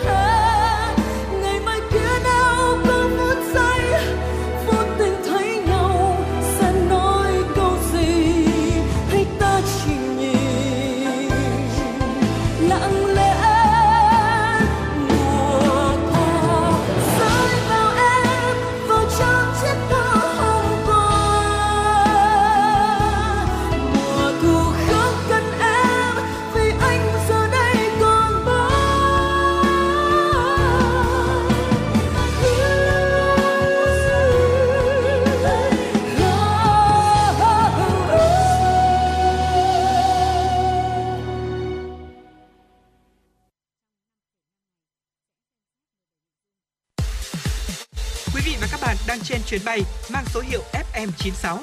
Hãy thư giãn, chúng tôi sẽ cùng bạn trên mọi cung đường. Hãy giữ sóng và tương tác với chúng tôi theo số điện thoại 024 3773 6688.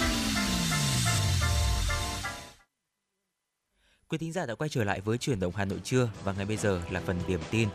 Thưa quý vị, từ ngày hôm nay đến ngày 22 tháng 9, Ủy ban Thường vụ Quốc hội sẽ tổ chức họp cho ý kiến về 4 chuyên đề giám sát của Quốc hội, Ủy ban Thường vụ Quốc hội năm 2023. Ủy ban Thường vụ Quốc hội sẽ cho ý kiến về dự thảo kế hoạch giám sát chi tiết và đề cương các báo cáo của đoàn giám sát của Quốc hội về việc phát huy, quản lý và sử dụng những nguồn lực phục vụ công tác phòng chống dịch COVID-19, việc thực hiện chính sách, pháp luật, nguồn lực phục vụ công tác phòng chống dịch COVID-19 và về y tế cơ sở, y tế dự phòng, đồng thời cho ý kiến về dự thảo kế hoạch giám sát chi tiết và đề cương các báo cáo của đoàn giám sát Quốc hội về việc triển khai thực hiện các nghị quyết của Quốc hội về các chương trình mục tiêu quốc gia về xây dựng nông thôn mới giai đoạn 2021-2025, giảm nghèo bền vững giai đoạn 2021-2025, phát triển kinh tế xã hội vùng đồng bào dân tộc thiểu số và miền núi giai đoạn 2021-2030. Ủy ban Thường vụ Quốc hội cũng cho ý kiến về dự thảo kế hoạch giám sát chi tiết và đề cương các báo cáo của đoàn giám sát của Ủy ban Thường vụ Quốc hội về việc thực hiện nghị quyết số 88/2014 và nghị quyết số 51/2017 của Quốc hội về đổi mới chương trình sách giáo khoa giáo dục phổ thông, cho ý kiến về dự thảo kế hoạch giám sát chi tiết và đề cương các báo cáo của đoàn giám sát của Ủy ban Thường vụ Quốc hội về việc thực hiện chính sách pháp luật về phát triển năng lượng giai đoạn 2016-2021. Thưa quý vị và các bạn, đoàn đại biểu thành phố Hà Nội do Phó Bí thư Thành ủy, Chủ tịch Hội đồng Nhân dân Nguyễn Ngọc Tuấn dẫn đầu đã có chuyến thăm và làm việc tại Israel trong các ngày từ 14 đến 16 tháng 9 nhằm trao đổi kinh nghiệm trong công tác xây dựng chính quyền và phát triển đô thị. Tham gia đoàn công tác còn có đại diện của Thành ủy, Hội đồng Nhân dân, Ủy ban nhân dân và các sở ban ngành của thành phố Hà Nội. Đại sứ Việt Nam tại Israel Lý Đức Trung tham gia một số cuộc làm việc cùng với đoàn. Trong thời gian ở Israel, đoàn đại biểu thành phố Hà Nội đã làm việc với chính quyền các thành phố Modi'in, Tel Aviv và Đại sứ quán Việt Nam tại Israel, Phòng Thương mại Israel tại Việt Nam, Trung tâm Đổi mới sáng tạo Perez, Công ty xử lý nước sạch Wetegin và một số doanh nghiệp đổi mới sáng tạo tại Israel. Đoàn cũng đã trao đổi với các nội dung về tăng cường và thúc đẩy quan hệ hữu nghị hợp tác cùng với các thành phố, chia sẻ kinh nghiệm trong công tác xây dựng, hoạch định chính sách về phát triển kinh tế xã hội, phát huy chức năng vai trò của cơ quan dân cử trong việc giám sát việc thực thi chính sách, công tác tổ chức bộ máy chính quyền, đẩy mạnh xúc tiến đầu tư, hợp tác trên các lĩnh vực quản lý, phát triển đô thị, kinh tế đô thị, bảo vệ môi trường, ứng phó với biến đổi khí hậu, xây dựng thành phố thông minh khởi nghiệp, đổi mới sáng tạo khoa học công nghệ, bảo tồn và phát huy những giá trị lịch sử văn hóa.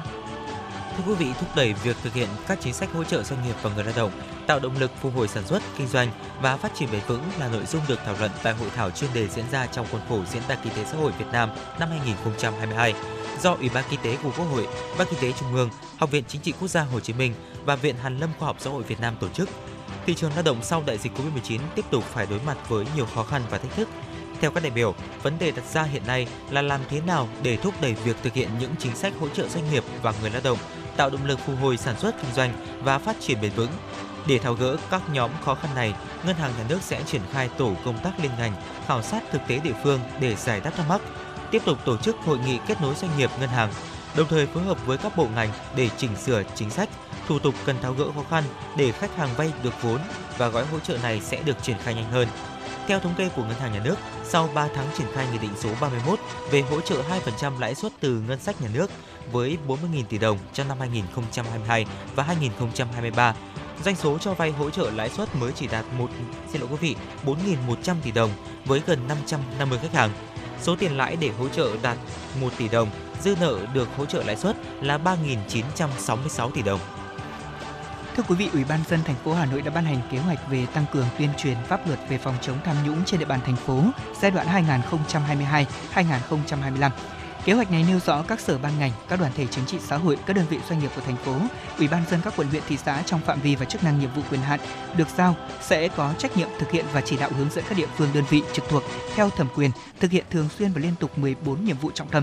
Trong đó tiếp tục tổ chức và kiện toàn, nâng cao đội ngũ, đội ngũ báo cáo viên, tuyên truyền viên pháp luật về phòng chống tham nhũng, chú trọng đào tạo bồi dưỡng, hỗ trợ tuyên truyền viên là người có uy tín trong cộng đồng dân cư, tập huấn bồi dưỡng cập nhật chính sách và pháp luật về phòng chống tham nhũng thường xuyên đối với đội ngũ tuyên truyền nòng cốt. Thông qua các nhiệm vụ trên nhằm tạo chuyển biến mạnh mẽ trong nhận thức, ý thức chấp hành, học tập, tìm hiểu pháp luật về phòng chống tham nhũng và đạo đức liêm chính, xây dựng lối sống liêm chính và tuân thủ pháp luật về phòng chống tham nhũng trong cán bộ công chức viên chức và người lao động cũng như nhân dân thủ đô. Dạ vâng thưa quý vị và vừa rồi là một số những tin tức đáng quan tâm do biên tập viên Kim Oanh thực hiện. Còn bây giờ xin được quay trở lại với không gian âm nhạc của FM96, ca khúc Việt Nam đi hôn và yêu qua tiếng hát của Phạm Hồng Phước. Đứng giữa cao nguyên thông gieo mình cùng cầm tay hát to nhấm nháp cây kem tan nhanh chiều hè ở trên biển vắng xanh tình ta trẻ ta mơ mộng mình đi khắp nên lên em để thấy yêu thương đời thêm. Mỗi sáng thức dậy đi loanh quanh, từ nhà qua công ty những sắp giấy tờ. Chờ vơ bàn làm việc vẫn thế, anh thấy chẳng trường anh thấy mỏi mệt cuộc sống. Thời tiết thật nóng, tại sao không đến nơi nắng trong đất nước của mình? Xanh tươi và đẹp như tranh, anh muốn đưa em đi đâu xa? Rồi mình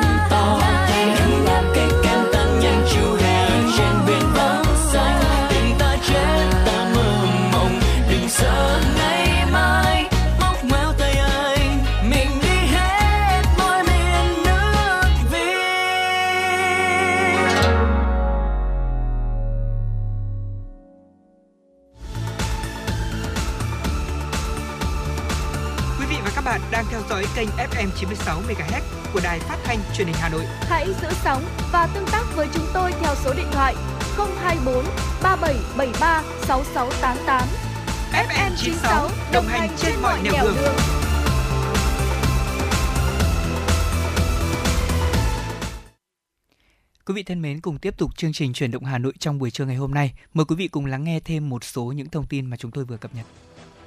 Thưa quý vị, Bộ Giao thông Vận tải vừa có công văn gửi Kiểm toán Nhà nước về việc phối hợp thực hiện kiểm toán những gói thầu xây lắp của những dự án thành phần thuộc dự án xây dựng công trình đường bộ cao tốc Bắc Nam phía Đông giai đoạn 2021-2025.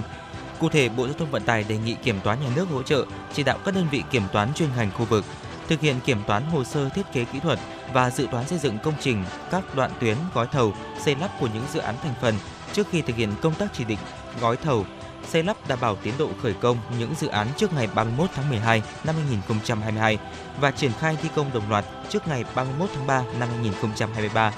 Lý do khiến Bộ Giao thông Vận tải mời kiểm toán nhà nước vào cuộc sớm là mong muốn công tác lập hồ sơ, thiết kế, dự toán những gói thầu xây lắp thuộc dự án xây dựng công trình đường bộ cao tốc Bắc Nam phía Đông giai đoạn 2021-2025 đảm bảo tuân thủ theo đúng quy định của pháp luật về dự án đầu tư xây dựng, quản lý chi phí đầu tư xây dựng, quản lý chặt chẽ và sử dụng nguồn vốn hiệu quả, tiết kiệm, công khai và minh bạch.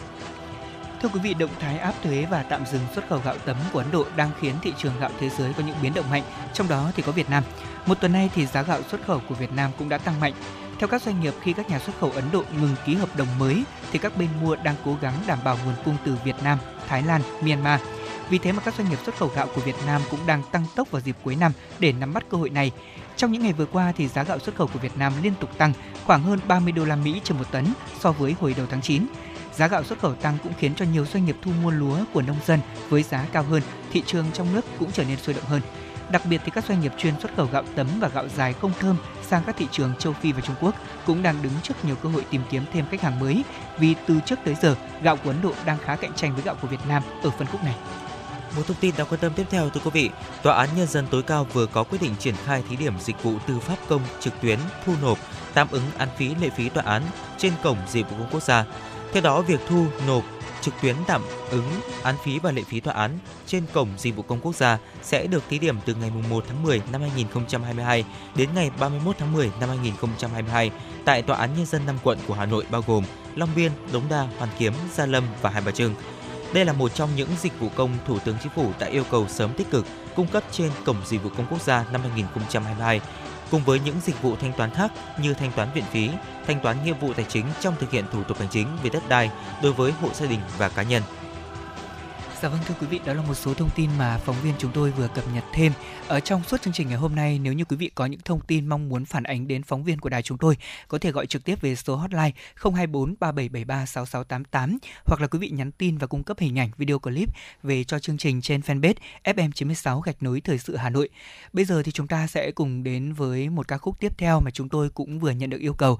Yêu cầu thính giả Bắc Đạt ờ, có yêu cầu ca khúc Tình thắm duyên quê qua tiếng hát của nghệ sĩ nhân dân Thu Hiền. Chúng tôi xin kính mời quý quý vị chúng ta lắng nghe ca khúc này ạ.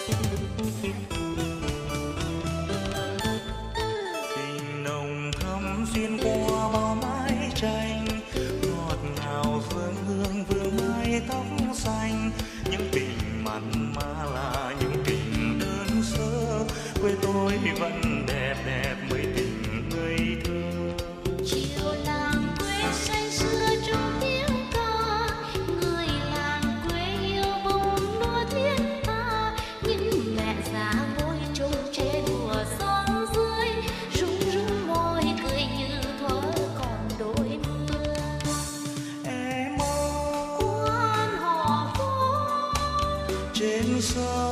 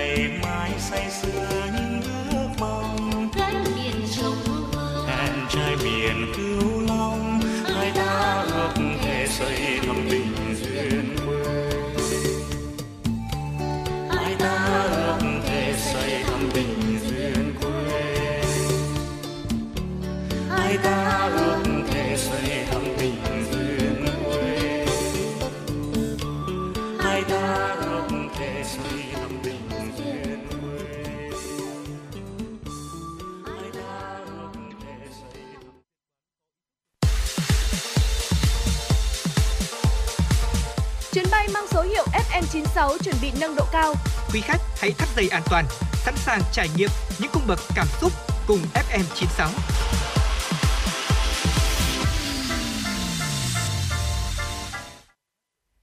Quý vị thân mến, chúng ta sẽ cùng tiếp tục với những thông tin do biên tập viên đài chúng tôi vừa cập nhật. Thưa quý vị, Ủy ban nhân dân thành phố Hà Nội đã ban hành công văn về việc triển khai các hoạt động vệ sinh môi trường, vệ sinh cá nhân phòng chống dịch bệnh. Theo đó, để chủ động phòng chống dịch bệnh liên quan đến vệ sinh môi trường, vệ sinh cá nhân, các sở ban ngành, Ủy ban nhân dân các quận huyện thị xã phối hợp với ngành y tế Hà Nội triển khai các hoạt động thiết thực nhằm tăng cường công tác gìn giữ vệ sinh môi trường, vệ sinh cá nhân phòng chống dịch bệnh, xử lý nước và vệ sinh môi trường mùa mưa bão và phát huy vai trò của cán bộ, công chức, viên chức, người lao động trong lĩnh vực quản lý công tác phòng chống dịch bệnh. Cùng với đó, kiểm tra giám sát những nội dung về vệ sinh môi trường, vệ sinh cá nhân, công tác phòng chống dịch bệnh, đặc biệt tại những khu vực có nguy cơ bùng phát dịch bệnh, nơi úng ngập, bão lũ, hạn hán đảm bảo hiệu quả và theo đúng quy định hiện hành.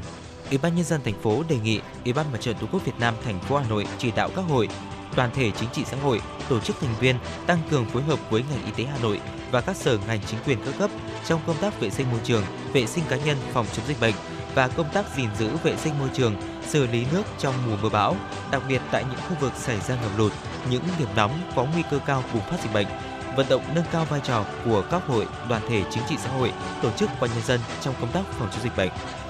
Thưa quý vị, bản tin phòng chống dịch bệnh COVID-19 ngày 18 tháng 9 của Bộ Y tế cho biết, số ca COVID-19 mới giảm còn 1.891 ca. Và kể từ đầu dịch cho đến nay thì Việt Nam của chúng ta có 11 triệu 458.449 ca nhiễm, đứng thứ 12 trên 227 quốc gia và vùng lãnh thổ. Trong khi với tỷ lệ số ca nhiễm trên 1 triệu dân, Việt Nam đứng thứ 112 trên 227 quốc gia vùng lãnh thổ. Bình quân thì cứ 1 triệu người có 115.796 ca nhiễm. Thưa quý vị, Bộ Văn hóa, Thể thao và Du lịch đã cho phép Đại sứ quán Tây Ban Nha tại Việt Nam tổ chức liên hoan phim môi trường tại Việt Nam mang tựa đề It's Time to Act, a Nature Film Festival in Vietnam từ ngày 23 tháng 9 đến ngày 7 tháng 10 với hình thức trực tiếp và trực tuyến miễn phí, có sự tham gia của Đại sứ quán một số nước, quốc gia tại Hà Nội. Liên hoan mang đến những bộ phim về môi trường của những quốc gia châu Âu, Mỹ Latin và Việt Nam với hình thức phim truyện, phim tài liệu, phim ngắn có phụ đề tiếng Việt – các phim được chiếu trực tuyến trên website và trong web, trang Facebook của Liên hoan phim và chiếu trực tiếp tại Hà Nội, thành phố Hồ Chí Minh. Trong đó tại Hà Nội, phim được chiếu ở Trung tâm Chiếu phim Quốc gia, Viện Cất Hà Nội, Casa Italia và trường pháp Alexandra Exxon, hãng phim tài liệu và khoa học Trung ương, Đại học Quốc gia Hà Nội, Học viện Nông nghiệp Việt Nam, Trường Đại học Hà Nội, Trường Đại học Bách khoa Hà Nội. Theo ban tổ chức, trong hai tuần của liên hoan còn có những hoạt động thảo luận, trò chuyện về tính bền vững và hài hòa với thiên nhiên ở Việt Nam. Thưa quý vị, sau hàng loạt vụ hỏa hoạn thì nhiều quán karaoke trên địa bàn thành phố Hà Nội đã luôn trong tình trạng vắng khách. Tâm lý người dân thay đổi cũng dễ hiểu bởi vì Hà Nội có gần 1.400 cơ sở kinh doanh karaoke thì có tới gần 60% các cơ sở này không đạt yêu cầu về công tác an toàn phòng cháy chữa cháy. Đồng nghĩa với các cơ sở này bị đình chỉ chỉ khi có đủ điều kiện đảm bảo an toàn thì mới được mở cửa đón khách trở lại. Theo khảo sát thì các quán karaoke trên bàn Hà Nội hiện nay lượng khách giảm đến gần 70% so với thời điểm trước các vụ hỏa hoạn xảy ra. Gắng gượng để duy trì, nhiều quán karaoke đang đứng trước nguy cơ đóng cửa. Thưa quý vị, ngày hôm qua, Công an quận Ba Đình và Hoàn Kiếm, thành phố Hà Nội đã thông tin lực lượng chức năng đang xác minh vụ việc một du khách nước ngoài vượt rào tại khu vực cà phê đường tàu rồi xảy ra tai nạn va chạm với đoàn tàu Lào Cai Hà Nội Vụ việc xảy ra vào khoảng 12 giờ cùng ngày tại khu vực chắn tàu phố Trần Phú, Lý Nam Đế, nằm giáp danh giữa địa bàn phường Cửa Đông và phường Điện Biên. Vào thời điểm trên, mặc dù đã kéo chắn tàu, còi báo động đã giúp và nhiều người dân can ngăn nhưng một số du khách được xác định là người châu Á vẫn lách qua chắn tàu và chụp ảnh tự sướng trên khu vực phố cà phê đường tàu. Và đây là khu vực đã được cơ quan chức năng rào chắn yêu cầu đóng cửa, ngừng hoạt động nhiều ngày nay Quá trình chụp ảnh tự sướng, du khách này đã va chạm vào đoàn tàu Lào Cai Hà Nội và bị bắn vào đường. Ngay sau khi va chạm, du khách trên đã tự đứng dậy bỏ đi khỏi hiện trường. Vụ việc khiến đoàn tàu phải dừng lại giải quyết sự cố và khiến tuyến đường Điện Biên Phủ Trần Phú ùn tắc. Nhận được tin báo, công an quận Ba Đình và Hoàn Kiếm đã có mặt giải phóng ùn tắc giao thông, thu thập thông tin để xác minh danh tính du khách nói trên. Các vụ việc, cơ quan chức năng cảnh báo người dân và du khách không nên tập trung nơi đông người tại khu vực phố cà phê đường tàu để đảm bảo an toàn cho chính bản thân và cộng đồng. Ủy ban nhân dân quận Hoàn Kiếm thành phố Hà Nội đã cho đóng cửa những quán cà phê kinh doanh trên khu vực trên và đang xem xét rút giấy phép hoạt động kinh doanh của những cửa hàng nằm tại hành lang an toàn đường sắt qua khu phố Phùng Hưng. Dạ vâng thưa quý vị, đó là một số thông tin mà phóng viên đài chúng tôi vừa cập nhật và truyền đến quý thính giả. Bây giờ chúng ta sẽ cùng quay trở lại với không gian âm nhạc. Chúng tôi mời quý vị sẽ cùng lắng nghe tiếng hát của ca sĩ Trung Quân với ca khúc Cánh đồng yêu thương.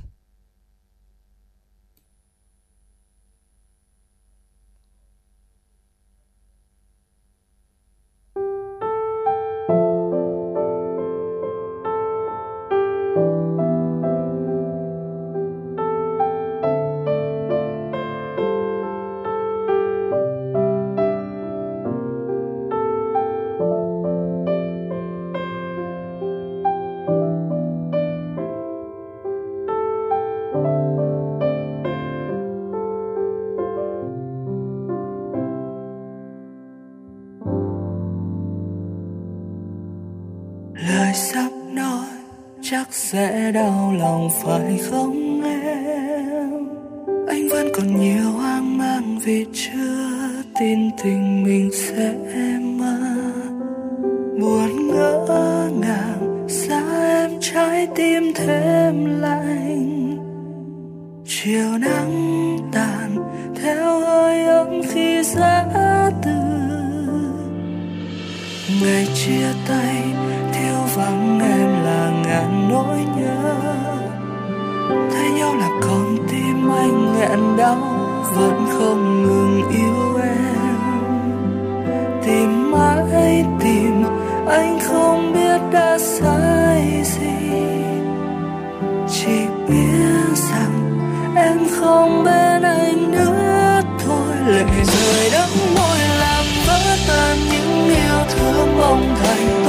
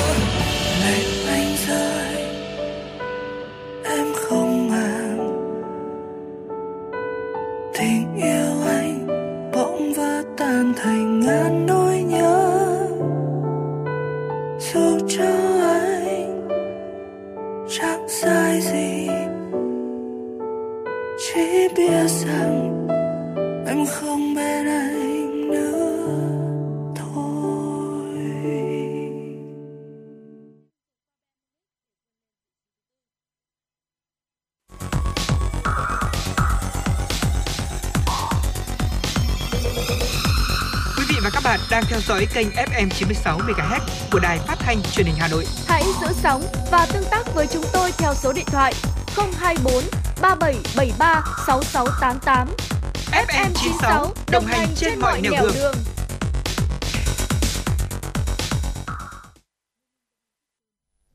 Quý vị thân mến, chúng ta đang cùng quay trở lại với chương trình Chuyển động Hà Nội được phát thanh trực tiếp trên tần số FM 96 MHz. Và thưa quý vị, trong tiểu mục à, cà phê buổi trưa ngày hôm nay thì chúng tôi muốn mời quý vị đến với một trong số những vấn đề mà rất nhiều người quan tâm, đó là về điểm chuẩn đại học năm nay. À, thưa quý vị thính giả, điểm chuẩn đại học năm nay cũng ghi nhận những kỷ lục và vâng. có lẽ rằng những kỷ lục này thì cũng là một trong số những cái tâm điểm sự chú ý của rất nhiều các bậc phụ huynh cùng với các bạn học sinh. Và thưa quý vị thính giả, từ ngày 15 đến ngày 17 tháng 9 vừa qua, sau nhiều lần lọc ảo thì các trường đại học cũng đã công bố điểm chuẩn đại học năm nay. À, đúng như dự đoán thì điểm chuẩn đại học năm nay phân hóa mạnh ở khá nhiều ngành và nhóm ngành, chủ yếu là do những biến động về phổ điểm cũng như là chỉ tiêu. Nhìn chung thì đa số những ngành học à, dẫn đầu xu hướng đó là những ngành học rất là hot, được ưa chuộng trong những năm vừa qua, vẫn có điểm chuẩn ở mức cao. Còn những ngành năm ngoái lấy điểm chuẩn thấp thì năm nay lại không có quá nhiều thay đổi, thậm chí là còn giảm điểm. Chúng ta sẽ cùng đến với uh, cái tổ hợp điểm đầu tiên và tôi nghĩ rằng là khá là nhiều người đang quan tâm, ừ. đó chính là uh, xét tuyển tổ hợp C00. Tổ hợp này thì được đánh giá là tăng gần mức chạm trần. Vì sao lại như vậy ạ? Dạ vâng ạ, cụ thể thì thưa quý vị, điểm chuẩn xét tuyển bằng tổ hợp C00 năm nay tăng cao cũng thì đã được uh, dự báo từ sớm do những cái phổ điểm lịch sử cũng như là ngữ văn năm nay khá là cao, đặc biệt là môn sử. Uh, đỉnh phổ điểm khối C00 là 19,5 cho đến 20, trong khi năm ngoái thì chỉ đạt là mức 17,5 cho đến 18,5 thôi. Số thí sinh đạt từ 26 cho đến 27 điểm năm nay là hơn 9.200 thí sinh trong khi năm ngoái thì chỉ có gần 5.400 thí sinh. Điều này thì đẩy điểm chuẩn nhiều ngành lên mức gần như là tuyệt đối. Tiêu biểu ạ, thưa quý vị, tại trường Đại học Khoa học Xã hội và Nhân văn Đại học Quốc gia Hà Nội năm nay có tới 3 ngành lấy điểm chuẩn là 29,95 điểm ở tổ hợp là C00, bao gồm là Hàn Quốc học, Đông phương học và quan hệ công chúng. Bên cạnh đó thì ngành có điểm chuẩn cao tiếp theo là báo chí với 29,90 điểm và những ngành còn lại xét bằng tổ hợp này dao động từ mức là 25,5 cho đến 29 điểm. À, một số trường hợp khác có điểm chuẩn tổ hợp C00 cao ví dụ như là luật kinh tế của Đại học Luật Hà Nội là 29,5 điểm, Học viện Biên phòng là 28,75 điểm, áp dụng với thí sinh miền Nam và miền Bắc còn trường sĩ quan chính trị là 28,5 điểm thưa quý vị. Vâng thưa quý vị và tôi phải nói thêm một chút về cái thông tin đó là thông tin về tổ hợp điểm của trường đại học khoa học xã hội và nhân văn điểm chuẩn khá là cao đúng không? Dạ vâng. Mình thấy là gần như là phải tuyệt đối điểm tuyệt đối thì mới có thể xét tuyển trúng tuyển vào các ngành ví dụ như Hàn Quốc học, Đông phương học hay là quan hệ công chúng rồi thì là ngành báo chí. Ở đây là những ngành mà thưa quý vị rất là hot của trường nhân văn và chúng tôi cũng xin được uh, chia sẻ thêm lý giải về mức điểm cao này thì giáo sư tiến sĩ Hoàng Anh Tuấn hiệu trưởng của trường Đại học Khoa học Xã hội Nhân văn trực thuộc Đại học Quốc gia Hà Nội cho biết là năm nay thì trường dự kiến tuyển 55 chỉ tiêu của ngành báo chí học và trường có sử dụng 5 phương thức xét tuyển, trong đó thì dành 25 trên 55 chỉ tiêu cho phương thức là xét điểm thi tốt nghiệp trung học phổ thông. Như vậy là chúng ta thấy là cái chỉ tiêu khá là ít đúng không ạ? Dạ, vâng Chính ạ. vì thế mà yêu cầu về chất lượng sẽ rất là cao. Ngành học này thì tuyển sinh bằng 6 tổ hợp đó là A01, C00, D01, D04, D78 và D83. Tức là tính trung bình thì mỗi một tổ hợp chưa đến 5 chỉ tiêu trúng tuyển. Do vậy mà cái khả năng cạnh tranh là phải nói là siêu cao đúng không ạ? Ờ, tỷ lệ trọi vào ngành báo chí năm nay ở trường Nhân văn rất cao, khoảng một trọi hơn 500 thí sinh. Vâng và có thể nói rằng là với cái điểm thi cao như thế này thì cái việc mà nhà trường lấy điểm cao như vậy là không có gì là khó hiểu. Vì đây cũng là một cái ngành học mà như chúng ta thấy báo chí trong những năm vừa qua là ngành học mà rất nhiều các bạn trẻ uh, quan tâm và đặt cái niềm tin của mình vào đó và nhìn chung thì không chỉ riêng báo chí mà các trường uh, có tổ hợp C00 như Quang Minh vừa chia sẻ, Đại học Luật hay là Học viện Biên phòng rồi là trường sĩ quan chính trị điểm cũng rất là cao, ít nhất là từ 28,5 cho đến 29,95 điểm. Như vậy là khối C đã lấy lại cái vị thế vốn có của nó đúng không ạ? Dạ vâng ạ. Ở bên cạnh đó thì cũng có một ờ, khối ngành mà có cái phổ điểm cũng tăng mạnh đó chính là khối ngành sư phạm thưa quý vị. Tại 6 trường sư phạm lớn nhất của cả nước thì mức điểm chuẩn cao nhất dao động nhẹ và hầu hết thì giữ nguyên tăng từ mức là 0,95 cho đến 2 điểm. Điểm chuẩn cao nhất của Đại học Sư phạm Hà Nội năm ngoái là 28,53 điểm thì năm nay đã là 28,5 điểm. Cao nhất năm ngoái của Đại học Sư phạm Đại học Huế là 24 thì năm nay là 26 điểm. Và xét theo ngành thì điểm chuẩn ngành sư phạm lịch sử là một trường hợp tăng vọt. Tại Đại học Quy Nhơn thì ngành này năm ngoái thuộc nhóm có đầu vào thấp nhất trong những ngành đào tạo giáo viên với 19 điểm mà thôi. Tuy nhiên thì năm nay lại cao nhất với mức là 28,5 điểm, à, tức là tăng tận 9,5 điểm thưa quý vị. Còn ở Đại học Sư phạm Đại học Huế thì ngành sư phạm lịch sử năm ngoái lấy 19 điểm thì năm nay lấy tới 25 điểm. Thậm chí thì tại Đại học Hồng Đức và Thanh Hóa thì điểm chuẩn cho ngành Đại học Sư phạm ngữ văn chất lượng cao, Đại học Sư phạm lịch sử chất lượng cao ở mức cao không tưởng, đó chính là 39,92 điểm tính theo thang điểm 40 và bên cạnh đó thì ngành đại học sư phạm toán ở chất lượng cao của trường đại học thì uh, đứng tiếp theo với vị trí là 35,43 điểm thang điểm 40 ngoài ra thì đại học sư phạm lịch sử với 29,75 điểm thang điểm 30 và cũng là một cái ngành mà có mức điểm trúng tuyển cao nhất của trường đại học Hồng Đức thưa quý vị Vâng, đây là một điều mà tôi thấy rằng là rất nhiều người cũng đã bình luận trên mạng xã hội trong mấy ngày qua. Dạ vâng. Quả thật là điểm chuẩn của ngành sư phạm tăng cao nó cũng là đúng ạ? Chính xác. À, bây giờ chúng ta sẽ đến với một cái khối ngành tiếp theo mà nhiều bạn sinh viên cũng đã gửi gắm cái nguyện vọng của mình đó chính là khối ngành kinh tế thưa quý vị. À, với khối ngành kinh tế thì năm ngoái ạ, các nhóm ngành này gần như là đã đạt đỉnh khi mà hàng loạt trường lấy điểm chuẩn từ 27 đến 28. Thế nên năm nay là biến động tăng giảm cũng không lớn, đa số chỉ là từ 0,5 cho đến 1 điểm. Nếu như mà chúng ta so sánh ngưỡng điểm chuẩn cao nhất của năm 2021 và năm 2022 ở Học viện Ngân hàng hay Đại học Kinh tế Quốc dân thì đều tăng từ 0,3 đến 0,5 điểm. Còn Đại học Ngoại thương thăng điểm 30 và Thương mại giảm 0,15 đến 0,75 điểm. Trong khi đó thì Đại học Kinh tế của Đại học Quốc gia Hà Nội tăng 0,7 ở mức điểm thấp nhất, thế nhưng lại giảm 0,9 tại ngưỡng cao nhất và có một số ít trường hợp có những cái biến động điểm chuẩn mạnh đó là Đại học Kinh tế Thành phố Hồ Chí Minh ạ. Hai ngành kinh doanh, nông nghiệp và kế toán của trường này đó là chương trình tài năng tại trụ sở chính lấy điểm chuẩn 22 vào năm ngoái thì năm nay cũng lên tới 25,8, 27,8 tức là chênh nhau hơn 5 điểm rưỡi và kiểm toán ngành lấy 27,8 cao nhất năm nay cũng đã tăng hơn 1,7 điểm so với năm ngoái. Dạ vâng ạ, có thể thấy rằng là khối ngành kinh tế thì cũng là một khối ngành mà được rất là nhiều bạn sinh viên lựa chọn và đây cũng gần như là một cái trụ cột rất là quan trọng của việc phát triển kinh tế xã hội của Việt Nam. Vì vậy nên là cái việc mà biến động không quá lớn cũng là một cái điều dễ hiểu thưa quý vị. Ở bên cạnh đó thì khối ngành công an thì uh, năm nay cũng có một cái sự biến động đó chính là cũng không còn là cái mức điểm cao vút như mọi năm nữa. Cụ thể thì đây là năm đầu tiên 8 trường khối công an tổ chức kỳ thi đánh giá tuyển sinh công an nhân dân và điểm bài thi đánh giá chiếm tới 60% với tổng điểm 3 môn thi tốt nghiệp trung học phổ thông uh, thì chiếm 40% mà thôi và được quy đổi về thang điểm 30. Uh, ờ, chính vì là do cái cách tính mới này nên là cả 8 trường thì đều giảm điểm chuẩn và dao động từ khoảng từ 3 cho đến 7 điểm tùy ngành và tổ hợp cũng như là giới tính của thí sinh và điểm chuẩn cao nhất được áp dụng với thí sinh nữ phía Bắc dự thi ngành xây dựng lực lượng công an nhân dân, Học viện Chính trị Công an nhân dân tại tổ hợp C00 với 26,26 điểm và năm ngoái thì ngưỡng điểm cao nhất là 30,34 điểm. Bên cạnh đó thì điểm chuẩn áp dụng với nhóm thí sinh nam thì phổ biến ở mức là dưới 20.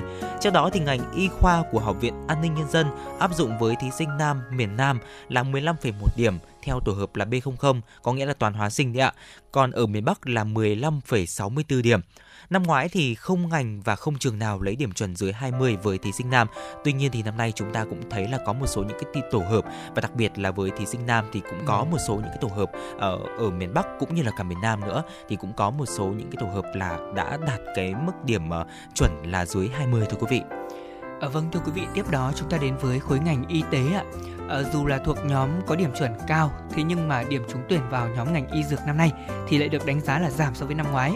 À, ví dụ như là trường Đại học Y Hà Nội chẳng hạn, điểm trúng tuyển vào trường là 23,2 đến 28,85 vào năm ngoái, ừ. thì năm nay là từ 19 đến 28,15. Ngành điều dưỡng phân hiệu Thanh Hóa giảm tới 4,2 điểm, khiến cho trường có ngành lấy dưới 20 điểm. 3 năm qua thì trường này không ghi nhận mức điểm thấp đến như vậy. Còn tại Đại học Y khoa Phạm Ngọc Thạch thì điểm chuẩn năm ngoái dao động từ 21,35 đến 27,35 điểm, thì năm nay xuống còn 18,1 đến 26,65 điểm. Ngành dinh dưỡng và điều dưỡng giảm mạnh nhất từ 4,25 đến 5,7 điểm tùy ngành và tùy từng đối tượng thí sinh. Như vậy là chúng ta có thể thấy là năm nay thì những cái khối ngành mà được dự báo là rất hot hàng năm, ví dụ như công an hay là ngành à, y tế hay là kinh tế đúng không ạ? Dạ vâng. Thì đều là tăng vọt và thậm chí là đứng đầu luôn. Thì năm nay thì à, vị trí đương kim đã thuộc về khối tổ hợp C00. Gần như là các trường ở khối C00 đều đã tăng.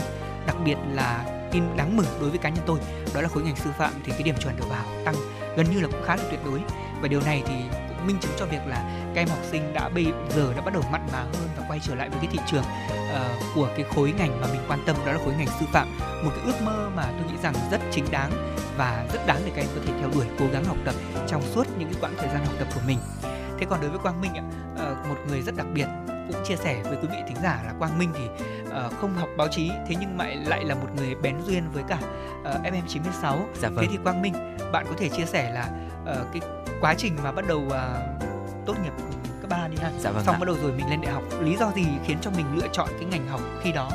Là tôi biết bạn học ở học viện âm nhạc quốc gia. Dạ vâng ạ. À, thực sự là nó cũng đến từ xuất phát từ đến từ cái đam mê của mình. Ở thời điểm đó thì tôi rất là yêu thích ca hát cũng như là nghệ thuật nói chung. À, và khi đó thì chỉ có biết là một cách rất là ngô nghê thôi lên dạ. google tìm anh lê thông ạ. Ừ. tìm xem là cái trường nào là cái trường đầu ngành về ở cái lĩnh vực đó. Thì học viện âm nhạc quốc gia việt nam là cái tên mà được tôi cũng như là những uh, người đi trước đưa ra được thể lựa chọn.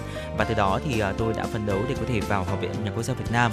Và hồi đó thì tôi thi cái tổ hợp là N00 có nghĩa là uh, văn và hai môn năng khiếu bao gồm có thanh nhạc cũng như là những cái môn như là thẩm âm tiết tấu. Uh, đó là một số những cái môn mà chúng tôi phải thi đầu vào. Và tôi nghĩ rằng là cái việc mà chúng ta học trường nào nó không quan trọng quan trọng là cái việc mà chúng ta thực sự phải yêu thích cái ngành học của mình và cái công việc sau này của mình nữa. Và khi mà mình học đấy ạ mình phải thực sự có một cái đam mê có một cái mục đích rõ ràng thì đó là một cái điều quan trọng. Tất nhiên là khi mà chúng ta những trường mà đang uh, công bố điểm chuẩn đấy ạ. Uh, chắc chắn rồi sẽ có một số bạn sẽ bị khép lại những cái ước mơ của mình đâu đó giang dở ừ. không đạt được cái mục đích của mình. Tuy nhiên thì đôi khi chúng ta nghĩ một cách tích cực hơn một cái cánh cửa này khép lại thì sẽ có một cái cánh cửa khác nó mở ra. Đối với tôi cũng như vậy thôi. Ở trước đó là cũng chia sẻ thật với anh Lê Thông là trước đó năm suốt những năm cấp 3 là tôi là một học sinh chuyên sinh môn chuyên sinh học. Tuy nhiên thì khi mà thời điểm đó thì là cái thời điểm mà cái ngành y điểm rất là cao và tôi nghĩ rằng là cái lực học của mình thì nó sẽ không đủ để có thể là mình theo đuổi cái ước mơ trở thành một người bác sĩ của mình ở trường đại học y được. Nên là mình đã kịp thời gọi là chuyển đổi sang một cái mục tiêu khác mà tôi nghĩ rằng là mình cũng có một chút năng khiếu cũng như là nó có thể là phù hợp với mình sau này. Và ờ, mình thì cũng đã không sai khi mà uh, cũng đã đạt được cái thành tích uh, cũng rất là đáng tự hào cũng như là mình cũng đã đạt được cái ước mơ của mình. Đó chính là thi đỗ vào trường học viện âm nhạc quốc gia Việt Nam. Còn anh Lê Thông thì cũng là một uh, thí sinh đúng không một uh, cựu sinh viên đúng rồi. cùng một uh, trường mà có lẽ là năm nay cũng đạt một cái điểm chuẩn rất là cao thưa quý vị đó chính là 29,90 điểm chuyên ngành báo chí của uh, Đại học Khoa học Xã hội Nhân văn Đại học Quốc gia Hà Nội vâng. vậy thì anh Lê Thông có chia sẻ gì với uh, với các bạn sĩ tử mà ừ. những bạn nào đó mà đã uh, đạt được cái điểm chuẩn này và có thể là theo đuổi chuyên ngành báo chí của trường Đại học uh, Khoa học Xã hội Nhân văn không ạ? Thực sự thì uh, chưa hết là khi mà nghe cái thông tin này thì cá nhân tôi cảm giác là cực kỳ bất ngờ và cực kỳ ừ. là cảm thấy là nể phục các bạn thí sinh 55 cái chỉ tiêu mà trúng tuyển theo thế, theo cái khối tổ hợp là C00 của trường Nhân văn trong năm nay quả thật là uh, các bạn ấy cũng là những người rất là giỏi dạ và vâng. hơn chúng tôi ở cái thời điểm đó rất là nhiều. Uh, năm Lê Thông Thi thì điểm trúng tuyển là uh, nhà trường lấy điểm vào khoa báo chí khối C là 21 điểm, ừ. tức là trung bình mỗi môn thì mình chỉ cần đạt 7 điểm trở lên thôi là có thể vào trở thành sinh viên báo chí rồi. Thế nhưng mà nay thì điểm nó đã tăng lên tới tận 9 điểm, hơn ừ. 9 điểm. Vì vậy mà cái khả năng ở đây thì cũng đặt ra những cái thách thức cho các bạn ấy đó là bây giờ thì cái mô hình đào tạo của trường nhân văn nó cũng có sự thay đổi dạ, và đặc biệt là chúng ta thấy báo chí cũng đang thay đổi từng ngày vì thế mà sinh viên báo chí cũng không phải lệ phải luôn tự trau dồi và có những cái định hướng rõ ràng ngay từ thời điểm mà bắt đầu bước chân vào môi trường mình theo học. Ờ, đối với cá nhân tôi thì à, học ở đâu không quan trọng đúng như quang minh nói mà quan trọng là chúng ta học được cái gì. Và sau đó thì chúng ta có một cái mục đích rõ ràng cho con đường nghề nghiệp tương lai của mình thì đó mới là điều mà các bạn thành công. Thực ra thì à, không học đại học thì chúng ta có thể học nghề. Đó cũng là một cách để chúng ta có thể rút ngắn cái thời gian và lại tăng cái hiệu quả công việc của mình lên từ sớm. Bạn bè tôi thì cũng có một số người ở quê thì cũng đã không độ đại học cái thời điểm mà thi cùng với tôi. Thế nhưng mà các bạn ấy bây giờ lại cũng khá là thành công. Ừ. có những cái cơ ngơi rất là riêng và họ vẫn uh, có thể uh, học tập làm việc sau này tức là họ bồi dưỡng kiến thức bằng việc họ học cao lên dần và sau đó thì họ có những cơ ngơi quả thật là khiến cho mình cũng cảm thấy uh, rất là nể phục. À, vì thế mà để nói rằng là thực ra thì cái cuộc đời của chúng ta ấy ạ nó chia ra làm nhiều giai đoạn. Thế nhưng mà cái giai đoạn mình cảm thấy đẹp đẽ nhất và giai đoạn mình cần phải đưa ra nhiều quyết định quan trọng nhất chính là cái giai đoạn sinh viên. Mà ở cái giai đoạn sinh viên thì cũng là cái giai đoạn mà nhiều người thấy có cái kỷ niệm nhất. Dạ vâng, à, Quang Minh công nhận không ạ? À, dù là chúng ta đã ra trường lâu rồi hay là chúng ta mới bắt đầu bước vào thời sinh viên, cái cảm giác hồi hộp như là lần đầu tiên tay mẹ ở dắt đến cổng trường tiểu học và thả mình vào sân trường, nó cũng y hệt như vậy thôi và chúng tôi hy vọng rằng là các bạn sinh viên uh, người ta hay gọi vui đó là những tấm chiếu mới đúng không ạ? Chúng ta sẽ có những cái trải nghiệm thật là vui khi mà chúng ta bắt đầu chính thức nhập học. Và có lẽ là để cho các bạn uh, có thêm những cái tinh thần về uh, sinh viên thì chúng ta sẽ cùng uh, chọn một ca khúc về sinh viên. Và ngay lúc này thì kho nhạc của chúng tôi có ca khúc uh, cây đàn sinh viên qua tiếng hát của mỹ tâm. Một ca khúc gắn liền với rất nhiều thế hệ sinh viên rồi. Mời các bạn chúng ta sẽ cùng lắng nghe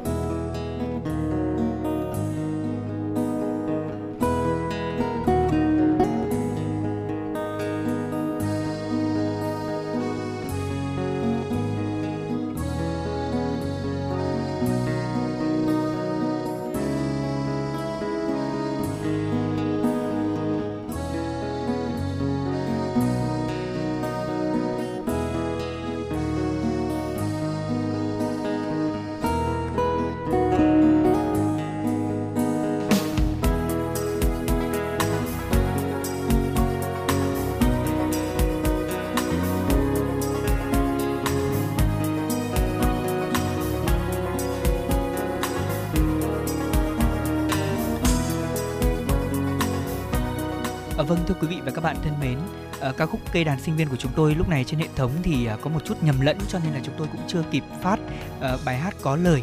Tuy nhiên là có lẽ những cái giai điệu của ca khúc này thì chúng ta đều thuộc đúng không mình. Chính xác rất Ví là dụ quen như thuộc. là đời sinh viên có cây đàn guitar Ừ. đúng không ạ? Đàn vang lên chúng ta cùng hòa ca. Có anh bạn xa nhà và có cô bạn nhớ cha. Ừ. Ờ, những cái buổi ờ, sinh viên ờ, mà chúng tôi nhớ về thì có thể đó là những buổi mà ăn mì tôm cùng với nhau. Dạ vâng ạ. là những buổi mà hết tiền thì không biết là làm cách nào để có thể xoay sở đây. Tại vì ở Hà Nội sao mà đắt đỏ thế? Đó là những cái kỷ niệm của tôi khi gắn với bài hát này. Thế còn Quang Minh thì sao ạ? Ờ, đối với tôi thì thực sự là tôi cũng nghe bài hát này rất là nhiều lần. Nhưng đối với thời sinh viên của tôi không chỉ có cái đàn guitar bởi vì anh Lê Thông cũng biết rằng là tôi học học viện âm nhạc quốc gia Việt Nam. À. ngoài cái đàn guitar thì chúng tôi có rất là Có nhiều nhiều nhạc cụ. khác, dạ vâng đúng rồi ạ. Và tôi rất là nhớ thực sự bây giờ nghĩ lại mà mình rất là bồi hồi ở những cái năm tháng đầu tiên khi mà tôi lên Hà Nội đi ạ. Thì tôi ờ, ở ký túc xá và ở trong đó thì mỗi bạn một chuyên ngành có thể là cùng một phòng với nhau thôi nhưng mà bạn thì học guitar này bạn thì học nhạc cụ dân tộc bạn thì học violon bạn thì học cello bạn thì học piano có bạn thì học thanh nhạc có bạn thì học sáng tác chỉ huy. Cứ mỗi một cái phòng ký túc xá là chúng tôi có thể tổ chức thành một cái dàn nhạc được rồi. Wow. và thực sự là mỗi buổi tối thì ở trong ký túc xá rất là vui. Ờ, các bạn vừa là vui chơi với nhau và bên cạnh đó cũng là một cái cơ hội để chúng ta có thể là rèn luyện một cái kỹ năng biểu diễn nữa. Thực sự ờ, những cái năm tháng sinh viên thì có vất vả có nhớ nhà đấy có cũng rất là nhiều cái khó khăn khi mà chúng ta lên ờ, Hà Nội nhất là với những bạn sinh viên ngoại tỉnh nữa nhưng Dạ. mà chắc chắn rồi nó sẽ là những ngày mà chúng ta sẽ không bao giờ quên được Vâng, đối với cá nhân Lê Thông cũng vậy ạ. Khi mà giai điệu của ca khúc này vang lên, ờ, thực ra thưa quý vị quý vị là vừa nãy thì tôi có không kịp kiểm tra cái ca khúc này là nó có lời hay không. Thế nhưng mà nhạc vang lên thì tự dưng trong đầu mình nó lại nảy ra Đúng ca rồi. khúc này. Ờ, mình cứ nghĩ về cái thời sinh viên của mình gian khó lắm mình ạ. Ờ, ngày đó thì cố gắng dồn tiền để mua được một chiếc xe đạp Ừ. để có thể đạp đi học cho nó đỡ cực ha. Thế nhưng mà dồn tiền mãi đâu được đâu. Tại vì cứ đến ờ, ngày đóng tiền nhà thì mình lại dành để đóng này. Sau rồi thì à, nào là tiền à, đóng quỹ lớp này, nào là tiền à, hoạt động à, xã hội này, rồi thì chúng tôi còn có một cái hội đồng hương nữa. Thế thành ra là những cái hoạt động đó nó gắn liền với cả cái tuổi ừ, thanh xuân của mình và đặc biệt đó là cái thời sinh viên với những cái gì gian khó nhất, khó khăn nhất thì mình cũng đã trải qua. Thế nên là bây giờ khi mà nghe lại những cái giai điệu này hoặc là chia sẻ với cái chủ đề với các bạn tân sinh viên thì mình thấy mình như được sống lại mình ạ. Dạ vâng. Ờ, cảm giác như là ngày đầu tiên mà bố tôi đưa tôi ra đường Nguyễn Trãi Ừ. ngày đó thì bố con nói là thôi bây giờ đến đây là hết nhé đến đây là hết tự mình phải lo thôi còn bố đi về đây lúc đó thì mình vẫn đang còn vui lắm tại vì mình nghĩ rằng là ủa ờ, mình có một chân trời tự do mới. Với tất cả những ai là sinh viên ngoại tỉnh lên đến Hà Nội thì cảm giác mình mong muốn khám phá cái thành phố này vô cùng. Thế nhưng mà khi nhìn thấy hình ảnh người thân của mình đi xa ấy tự dưng trong lòng cảm giác buồn kinh khủng. Lúc đó vô cùng nhớ nhà và tôi nghĩ rằng cái cảm giác đó cũng là cái cảm giác xuyên suốt của rất nhiều các bạn sinh viên. Thế nhưng mà các bạn yên tâm ạ. À, đối với các bạn sinh viên thế hệ Gen Z bây giờ chúng ta thấy là các bạn ấy có một cái bầu nhiệt huyết năng động và các bạn ấy là những người dám nghĩ dám làm. Chính vì thế mà cái quãng đời sinh viên của bạn sẽ có thật nhiều màu sắc hơn nó sẽ có những cái trải nghiệm mới hơn.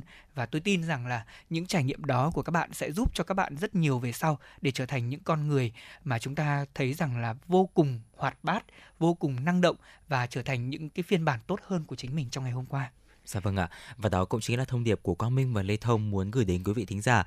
Và trong bất kỳ cái hành trình nào, quý vị thính giả cũng có thể là ờ, đồng hành cùng với FM96 Ừ. thông qua làn sóng của chúng tôi cũng như là tương tác với chúng tôi thông qua số điện thoại quen thuộc 024 3773 6688 và fanpage FM96 Thời sự Hà Nội thưa quý vị. Ờ, vâng thưa quý vị và để có thể nối tiếp chương trình chuyển động Hà Nội ngày hôm nay, ờ, chúng tôi muốn mời quý vị chúng ta sẽ cùng đến với một chuyên mục tiếp theo mà chương trình đã chuẩn bị, đó là chuyên mục khám phá văn hóa. Ờ, thưa quý vị thính giả, Lam Kinh là một trong số những địa điểm du lịch nổi tiếng của tỉnh Thanh Hóa dành cho những ai yêu thích lịch sử và mong muốn khám phá những điều cổ xưa. Ở được xem là di tích lịch sử với nhiều điều thú vị của triều đại hưng thịnh bậc nhất trong lịch sử của Việt Nam, cố đô Lam Kinh xưa hứa hẹn sẽ mang đến cho quý vị những trải nghiệm vô cùng khó quên khi đến với mảnh đất này. Dạ vâng thưa quý vị, Lam Kinh là cố đô cổ xưa và được vua Lê Lợi xây dựng từ năm 1428, khởi đầu cho chiến thắng chống quân Minh xâm lược. Nơi đây thì được xây dựng như một kinh thành ở quê hương của nhà vua với mục đích là thờ cúng tổ tiên và để nhà vua an nghỉ. Về vị trí thì khu di tích lịch sử Lam Kinh còn có tên gọi khác là Đông Kinh, có diện tích rộng khoảng 200 ha tọa lạc ở huyện Thọ Xuân, tỉnh Thanh Hóa. Và không gian nơi đây thì rất là rộng rãi, thanh bình với cây cối bao quanh, nhiều điện miếu, lăng tẩm vô cùng mát mẻ và đây cũng là một cái địa điểm du lịch Thanh Hóa rất là nổi tiếng. Cố đô Lam Kinh thì thu hút du khách bởi kiến trúc thiết kế vô cùng độc đáo. Nơi đây thì được xây dựng với những khu vực chính như là ở điện này, miếu này, lăng mộ và những khu vực dành để có thể tản bộ và thư giãn. Ờ, ở thánh điện thì được xây dựng theo lối là tọa sơn hướng thủy, bao quanh là núi dầu phía bắc và sông Chu và núi chùa ở phía nam rừng Phú Lâm ở phía đông và phía tây là núi Hương, núi Hàm Rồng. Và đây được tiêu chuẩn vàng trong phong thủy của người Á Đông giúp cho Lam Kinh luôn thịnh vượng và yên bình. Những khu vực Hoàng Thành và Thái Miếu cung điện thì được sắp xếp theo hình bàn cờ gồm là khu ngọ môn, sân rồng, chính điện và Thái Miếu thưa quý vị. À, vâng thưa quý vị thính giả đến đây thì à, chúng ta có thể ghé thăm một số những cái tên mà chúng tôi giới thiệu. Đầu tiên là sông Ngọc. Sông Ngọc thì được bắt nguồn từ Tây Hồ, có dòng chảy quanh khu Lam Kinh và đây cũng là đường dẫn bạn vào kinh thành. Dòng sông này thì có nước trong veo và chúng ta hoàn toàn có thể soi gương hay ngắm nhìn những viên đá tròn ở dưới đáy. Kế đến đó là cầu Bạch hay còn có tên gọi là Tiên Loan Kiều. Cầu Bạch hay Tiên Loan Kiều được bắc qua sông Ngọc và uốn cong theo kiến trúc đó là Thượng Gia Hạ Kiều, lối đi chính dẫn du khách tới với Lam Kinh. Một điểm rất là nổi bật ở đây đó chính là giếng Ngọc Lam Kinh. Cái địa danh này khá là nổi tiếng. Ở trên lối vào kinh thành thì à, cách cầu Bạch chừng 50 mét thôi, chúng ta sẽ bắt gặp giếng Ngọc. Đây là nơi cung cấp nước cho Lam Kinh. Giếng Ngọc trong xanh và đầy nước ở quanh năm. Trước đây thì giếng được trồng hoa sen, đến mùa hoa nở rất đẹp và thơm. Còn kế đến thì à, sẽ vào đến đường vào chính điện ạ. Dạ vâng thưa quý vị, chính điện là khu vực có quy mô rộng nhất ở Lam Kinh với kiến trúc làm từ gỗ là chính. À, tổng cộng thì có 138 cột và hiện tại còn 127 chân cột. Để đi vào chính điện thì bạn cần di chuyển qua ngọn môn rộng gần 20 m với ba gian, bao gồm là gian giữa, gian bên và khu nền. Trước khi vào ngõ môn thì chúng ta sẽ nhìn thấy một con nghê đá đứng canh có tuổi đời hàng trăm năm, khá cũ, tuy nhiên thì vẫn rất chắc chắn đấy ạ. Đi tiếp thì vào sân rồng sẽ là lối chính dẫn chúng ta tới với tính chính điện và gồm 3 tòa điện cao 1,8m, rộng 38m và sâu tới là 46m. Lối dẫn từ sân rồng cho lên đến ờ, chính điện thì còn có thêm một thềm lớn có 9 bậc với ba đường lên được trang trí vô cùng bắt mắt với hình rồng đá tạc tròn uốn khúc như là đang bay lượn vậy. Bên cạnh đó thì Thái Miếu Lam Kinh cũng là một nơi mà chúng ta có thể tham quan khi đến với di tích lịch sử này. Thái Miếu Lam Kinh là khu vực để thờ cúng tổ tiên, những vị vua và hoàng thái hậu của nhà Lê. Và nơi đây thì được xây dựng vô cùng trang nghiêm với 9 tòa kiên cố nằm ở ngay sau chính điện thưa quý vị. Vâng thưa quý vị, đến với đây nơi này thì chúng ta không thể bỏ qua đó chính là lăng mộ vua Lê Thái Tổ. Cách điện Lam Kinh 50 m là Vĩnh Lăng, lăng mộ của vua Lê Thái Tổ được xây dựng trên một nền đất rộng bằng phẳng với phía trước là núi Chúa, phía sau là núi Dầu, bao bọc hai bên là hai dãy núi mang thế, hổ phục và rồng trầu. Lăng có kích thước là 4,4 m x 1 m, được đắp bằng đất và xây chèn đá đục xung quanh. Trước lăng của vua có hai hàng tượng quan hầu bốn đôi tượng đá đối lập nhau, gồm có nghê, ngựa, tê giác và hổ, được dựng vững chắc để chấn mạch. Bên cạnh đó thì khi đến thăm nơi này chúng ta có thể ghé thăm nhà trưng bày cổ vật của Lam Kinh. Ở sau khi tham quan các điện và lăng mộ thì quý vị đừng quên là chúng ta có thể ghé qua nhà trưng bày cổ vật để cùng tìm hiểu về lịch sử của thời vua Lê và những câu chuyện huyền bí ở đây. Dạ vâng ạ, trong nhà trưng bày thì vẫn còn lưu giữ những hiện vật cổ có giá trị văn hóa lịch sử, ví dụ như là ấm chén thời Lê, ấm đồng, bát hương hình sen, gạch trang trí hình lá hay là ở đầu đao kìm nóc bằng đất nung, đế móng cầu bạch, Tất cả thì vẫn giữ nguyên được hình tượng ban đầu và thường xuyên được lau chùi một cách cẩn thận. Bên cạnh đó thì những cổ vật xưa thì à, Lam Kinh còn thu hút rất là nhiều du khách bởi những truyền thuyết ly kỳ. Điển hình là truyền thuyết về cây ổi cười này. Khi mà du khách chạm tay và cù nhẹ lên thân cây thì toàn bộ cây sẽ rung lắc và tạo nên một cơn gió mạnh tạt qua. Không chỉ vậy thì mỗi khi một cây ổi cười thì sẽ mang đến một cảm giác rất là nhẹ nhõm và an yên khó tả. Ngoài ra thì câu chuyện cây lim hơn 600 năm tuổi bỗng dưng chút hết lá ngay sau khi mà dự án phục dựng chính điện Lam Kinh được phê duyệt vào năm 2010. Lạ thay là tất cả những các bộ phận trên cây từ là thân, ngọn cho đến gốc thì đều có kích thước phù hợp với dự tính phục hồi cho chính điện uh, sự trùng hợp đầy phỏng đoán này thì uh, có một cái phỏng đoán rằng là cây lim đang thực hiện sứ mệnh là xây dựng lại cung điện cho hậu thế thưa quý vị. Vâng, à, thưa quý vị thính giả, tiếp đó thì chúng ta sẽ đến với một cái lễ hội mà rất nhiều người đã được tham gia và trải nghiệm, đó là lễ hội Lam Kinh. Lễ hội được tổ chức hàng năm vào ngày rỗ của vua Lê Thái Tổ, ngày 22 tháng 8 âm lịch với quy mô hoành tráng. Và mới đây thì tỉnh Thanh Hóa cũng đã tổ chức lễ hội Lam Kinh sau 2 năm do ảnh hưởng của dịch bệnh Covid-19 rất hoành tráng. Lễ hội xuất hiện và được tổ chức từ sau khi vua Lê Thái Tổ băng hà và được chôn cất tại Lam Sơn nhằm tưởng nhớ và tôn vinh vị anh hùng đáng kính của dân tộc. Lễ hội Lam Kinh thì được tổ chức gồm có hai phần, đó là phần lễ và phần hội.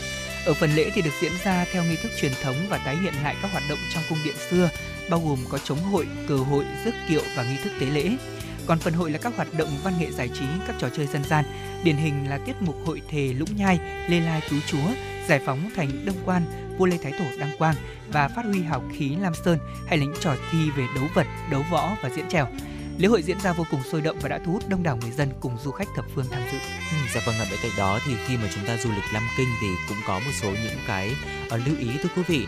Uh, Lam Kinh thuộc thị trấn Lam Sơn Thanh Hóa và là một cái vùng trung du có nền nhiệt vừa phải. Mùa hè thì trời nắng tuy nhiên thì không quá nóng, còn mùa đông thì khá là lạnh. Tùy vào kế hoạch du lịch của chúng ta như thế nào mà có thể lựa chọn thời điểm du lịch Lam Kinh phù hợp nhất. Đa phần thì chúng ta có thể là trải nghiệm cố đô vào bất cứ thời gian nào. Tuy nhiên thì nếu muốn kết hợp đi du lịch Sầm Sơn Thanh Hóa hay là du lịch Phú Luông thì chúng ta nên cân nhắc đi vào khoảng tháng 4 đến ở tháng 9 trong năm và khám phá Lam Kinh Cố Đô thì chỉ khoảng một ngày nên là chúng ta có thể là kết hợp đi những cái điểm nổi tiếng khác của Thanh Hóa ví dụ như là thành nhà Hồ, suối Cá Thần Cẩm Lương hay là làng du lịch Yên Trung thưa quý vị. Dạ vâng thưa quý vị thính giả, đó là những thông tin mà chúng tôi cung cấp đến quý vị trong mục khám phá văn hóa ngày hôm nay và rất hy vọng là quý vị thính giả có dịp chúng ta sẽ ghé về để thăm mảnh đất cố đô xưa, đó là mảnh đất Lam Kinh. Còn bây giờ thì thời lượng dành cho chương trình truyền động Hà Nội trong buổi trưa ngày hôm nay cũng đã trôi về những phút cuối cùng. Chúng tôi Lê Thông và Quang Minh cùng ekip thực hiện chương trình ngày hôm nay. Cảm ơn quý vị thính giả đã giữ sóng và đồng hành cùng với FM 96. Chỉ đạo nội dung chương trình Nguyễn Kim Khiêm, chỉ đạo sản xuất Nguyễn Tiến Dũng, tổ chức sản xuất Lê Xuân Luyến, biên tập Xuân Luyến, MC Lê Thông Quang Minh, thư ký Kim Dung cùng kỹ thuật viên Bảo Tuấn phối hợp thực hiện. Và lúc này thì ca khúc Việt Nam quê hương tôi qua phần thể hiện của ca sĩ Trọng Tấn cũng đang vang lên sẽ thay cho lời chào kết của những người thực hiện chương trình. Cảm ơn và kính chúc quý vị có một buổi trưa thật nhiều niềm vui. Hẹn gặp lại trong chương trình chiều nay.